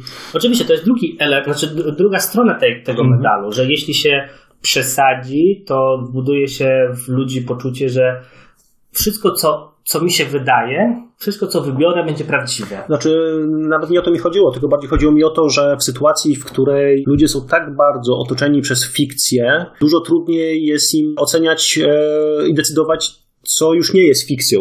I jak ja się tak zastanawiałem, właśnie niedawno, to też zresztą kwestia, posiadania małego dziecka i obserwowania. Człowiek przez inny pryzmat wtedy patrzy na świat i te struktury i dynamikę i dlaczego jest tak, jak jest i dlaczego ludziom mówimy, że jest, jak jest. Ale jakie kłamstwa sobie sami mówimy. Tak, albo innym. I chodziło mi o to, że tak naprawdę małe dziecko słyszy tak dużo nieprawdziwych rzeczy, czyta tak dużo bajek i naprawdę trudno mi mieć pretensje do wielu ludzi, którzy wierzą w nieprawdę, skoro wszyscy jesteśmy tą nieprawdą przez 90% czasu karmieni. Nie wiem, przyznam szczerze, co o tym myśleć, bo to też jest kolejna... Czy oglądałeś tą mowę Olgi Tokarczuk z okazji... Jeszcze nie, mam odłożone do przeczytania, no. Tam jest argument na ten temat i to jest argument, który na mnie zadziałał. To znaczy, każdy może sobie to zinterpretować po swojemu. Ja zrozumiałem, tam jest mnóstwo tematów poruszonych, ale jednym z nich było to, że Tokarczuk uważa za pewien kryzys literatury obecnie to, że wszyscy jej się pytają, ale także innych autorów, czy jej powieści są oparte na faktach. Aha. Ludzie myślą, że jak coś jest oparte na faktach, to znaczy, że ma większą wartość, bo się wydarzyło. I to jest pewien takie sito, przez które przesiewają rzeczy. W związku z tym fikcja przestaje mieć znaczenie i to chodzi o to, że to jest mechanizm obronny przed fake newsami, przed tym, że ludzie boją się konsumować treści, opisy nieistniejących sytuacji. Uważają, że jak dostaną prawdziwą informację opartą o fakty, to wtedy dostaną coś wartościowego. A Tokarczuk mówi o tym, że to jest właśnie kryzys. To jest kryzys literatury, ponieważ to zamyka w pudełku literaturę i pozwala rozwijać się tylko treściom, które mają stempelek, to się wydarzyło, to było prawdziwe. Natomiast największa wartość jest właśnie w tej paraboli, w szukaniu, w wyłuskiwaniu pewnych wniosków, do których można dojść jedynie przez opisywanie nieistniejących sytuacji. Przynajmniej ja to tak zinterpretowałem. Warto to obejrzeć, posłuchać, wyciągnąć swoje wnioski. Znaczy, ja z jednej strony się zgadzam i nawet przecież byłbym zupełnym hipokrzytą, gdybym się nie zgadzał. Bo, no dokładnie. I mówiłem przecież na początku dzisiaj naszego odcinka o wielkiej wartości z eksperymentowania z tą fikcją, z wcielania się w nieistniejące sytuacje, nieistniejące postacie. I zgadzam się z Olgą Tokarczuk, że jeszcze tego nie słuchałem, ale z tego co mówisz, że to poszerza nasze możliwości właśnie wyobrażenia sobie sytuacji, naszego postrzegania rzeczy. No, już nie mówiąc o tym, że też przecież przywoływałem tutaj kilka razy książkę science fiction, która dzieje się w przyszłości. To się kompletnie nie wydarzyło, no nie? A wpłynęło na mnie. Natomiast wiedząc na przykład, że Olga Tokarczuk napisała, no wiem o 2 albo 3 książkach, które dzieją się w przeszłości i odnoszą się z tego, co mi wiadomo do... Też przyznaję się, że nie przeczytałem niczego. Ja też nie. Ale chcę. Odnoszą się do rzeczy i zjawisk grup społecznych, które istniały w przeszłości, no to ja bym strasznie chciał wiedzieć, ile z tego jest prawdą, a ile nie jest i na ile, jak mam to traktować, no nie? Bo czymś, co uważam akurat za bardzo szkodliwe i niebezpieczne, są filmy i książki, które bazują na prawdziwych wydarzeniach i przedstawiają jednak sytuacje, które nie wydarzyły się. Bo reinterpretują to, co się wydarzyło pod zupełnie inny klucz i inną tezę. Znaczy, no podam Ci przykład. Parę lat temu, nie wiem, czy dostała Oscara, czy nie, ale generalnie Catherine Bigelow nakręciła film o tym, jak zabito, jak znaleziono, jak zabito Osamę Ben Ladena. Warunkiem tego, żeby amerykańskie służby współpracowały przy kręceniu tego filmu, no bo jak nie będą współpracować, to sobie załatw wszystkie czołgi, mundury, statystów, cały sprzęt. Generalnie amerykańska armia ma program współpracy z Hollywood. Mhm. Tylko, że musisz się zgodzić i oni ci wtedy dają wsparcie. Do tej pory Hollywood ma swoich cenzorów cały czas. No tutaj to jest, wygląda to tak, że po prostu armia ma wgląd po prostu w scenariusz i może ci wprowadzać modyfikacje. Amerykańskie służby zażyczyły sobie, żeby w scenariuszu pojawiło się to, że na trop Ben Ladena udało się wpaść amerykańskim służbom dzięki torturom. Zażyczyli sobie tego. Tak. Żeby to było. Tak. I to jest w filmie. I teraz masz teoretycznie, wydaje ci się, bo ja to wiem, bo przeczytałem artykuł. Ty tego nie wiedziałeś. Zobaczyłbyś ten film, wydawałoby ci się, że poznałeś właśnie historię, jak to było z Ben Ladenem. A okazuje się, że poznałbyś nieprawdziwą historię. I zostałbyś przekonany do tego, że kurczę, no Amerykanie jednak dobrze, że stosowali te tortury. Tak samo widziałem inny film pokazujący bodajże problem wojny w Iraku. Obejrzałem ten film, w którym było pokazane jakby tam machinacje, jak tam tak naprawdę sfabrykowano dowody na tą masową broń, kto to zrobił, jak to wyglądało. Skończyłem oglądać ten film, byłem niezwykle poruszony, a często jak oglądam filmy oparte na faktach, to potem spadam na Wikipedię, jak było naprawdę. Okazuje się, że to wszystko bzdura. Znaczy owszem, jakby nadal nie było tam broni masowego rażenia, natomiast w bardzo takim realistycznym scenariuszu, w którym była cała masa prawdziwych wydarzeń, wprowadzono całkiem zupełnie fikcyjną historię, tak, którą bym łyknął, gdybym nie doczytał. Ja mam podobne odczucie miałem, trafiłem przypadkiem, zupełnie przypadkiem na taką konwersację na Twitterze na temat Call of Duty. Ostatnio wyszła nowa wersja i był scenariusz i był taki przerywnik. Rzecz działa się bodajże w Afganistanie i były tam rebelianci wspólnie z żołnierzami amerykańskimi, walczyli przeciwko Rosjanom. Tym podobny generyczny scenariusz. I był fragment o jakiejś drodze prowadzącej z południa na północ czy jakkolwiek z informacją, że ta droga to jest jedyny przesmyk, który gdzieś prowadzi, została zbombardowana przez Rosjan w którymś tam roku, ale teraz musimy na niej być, żeby tam obronić jakiś odcinek. No i ktoś zrobił screenshota z tym fragmentem.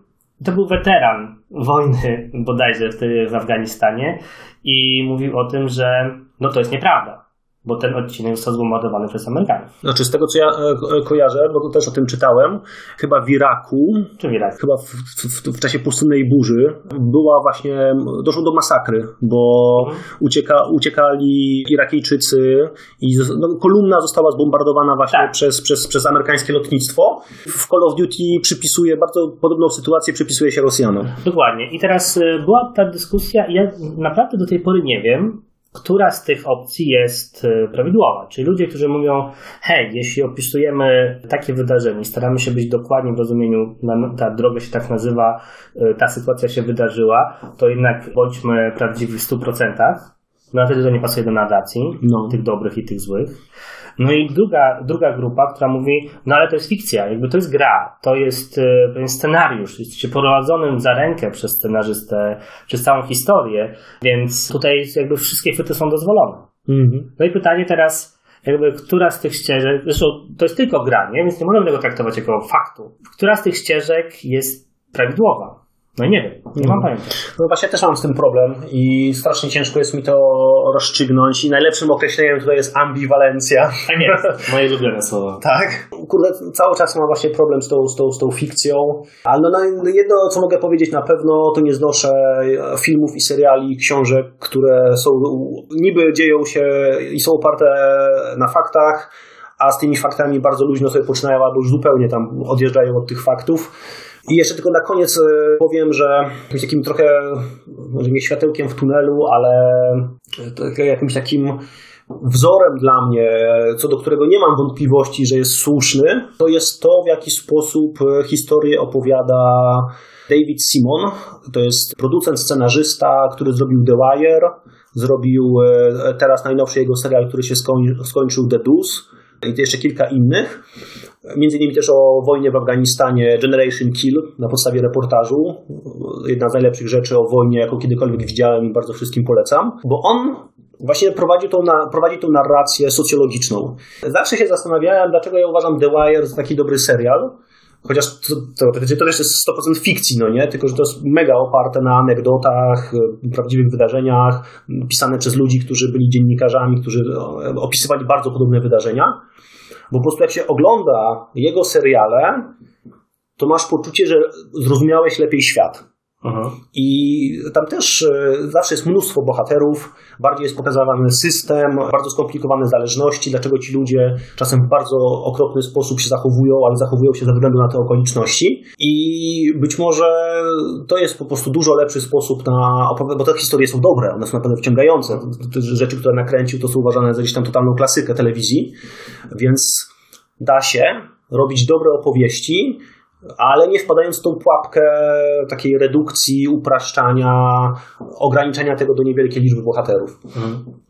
No z tym się zgadzam, jak najbardziej. Ale się rozgadaliśmy. Tak, najdłuższy odcinek ever. Ale, chyba tak. Ale wiesz co jest w tym w ogóle, bo gadaliśmy 2 godziny, ale ja i tak o każdym z tych tematów zrobiłbym osobny odcinek. I ja do niektórych tych tematów ja cię i tak będę namawiał jeszcze w przyszłym roku. Podejrzewam, że tak. Na pewno będziemy do tego wracać. W zeszłym roku miałem takie poczucie, że powtarzamy się już trochę. Wchodzimy takie w tematy, które już rozmawiamy, one tak echem wracają.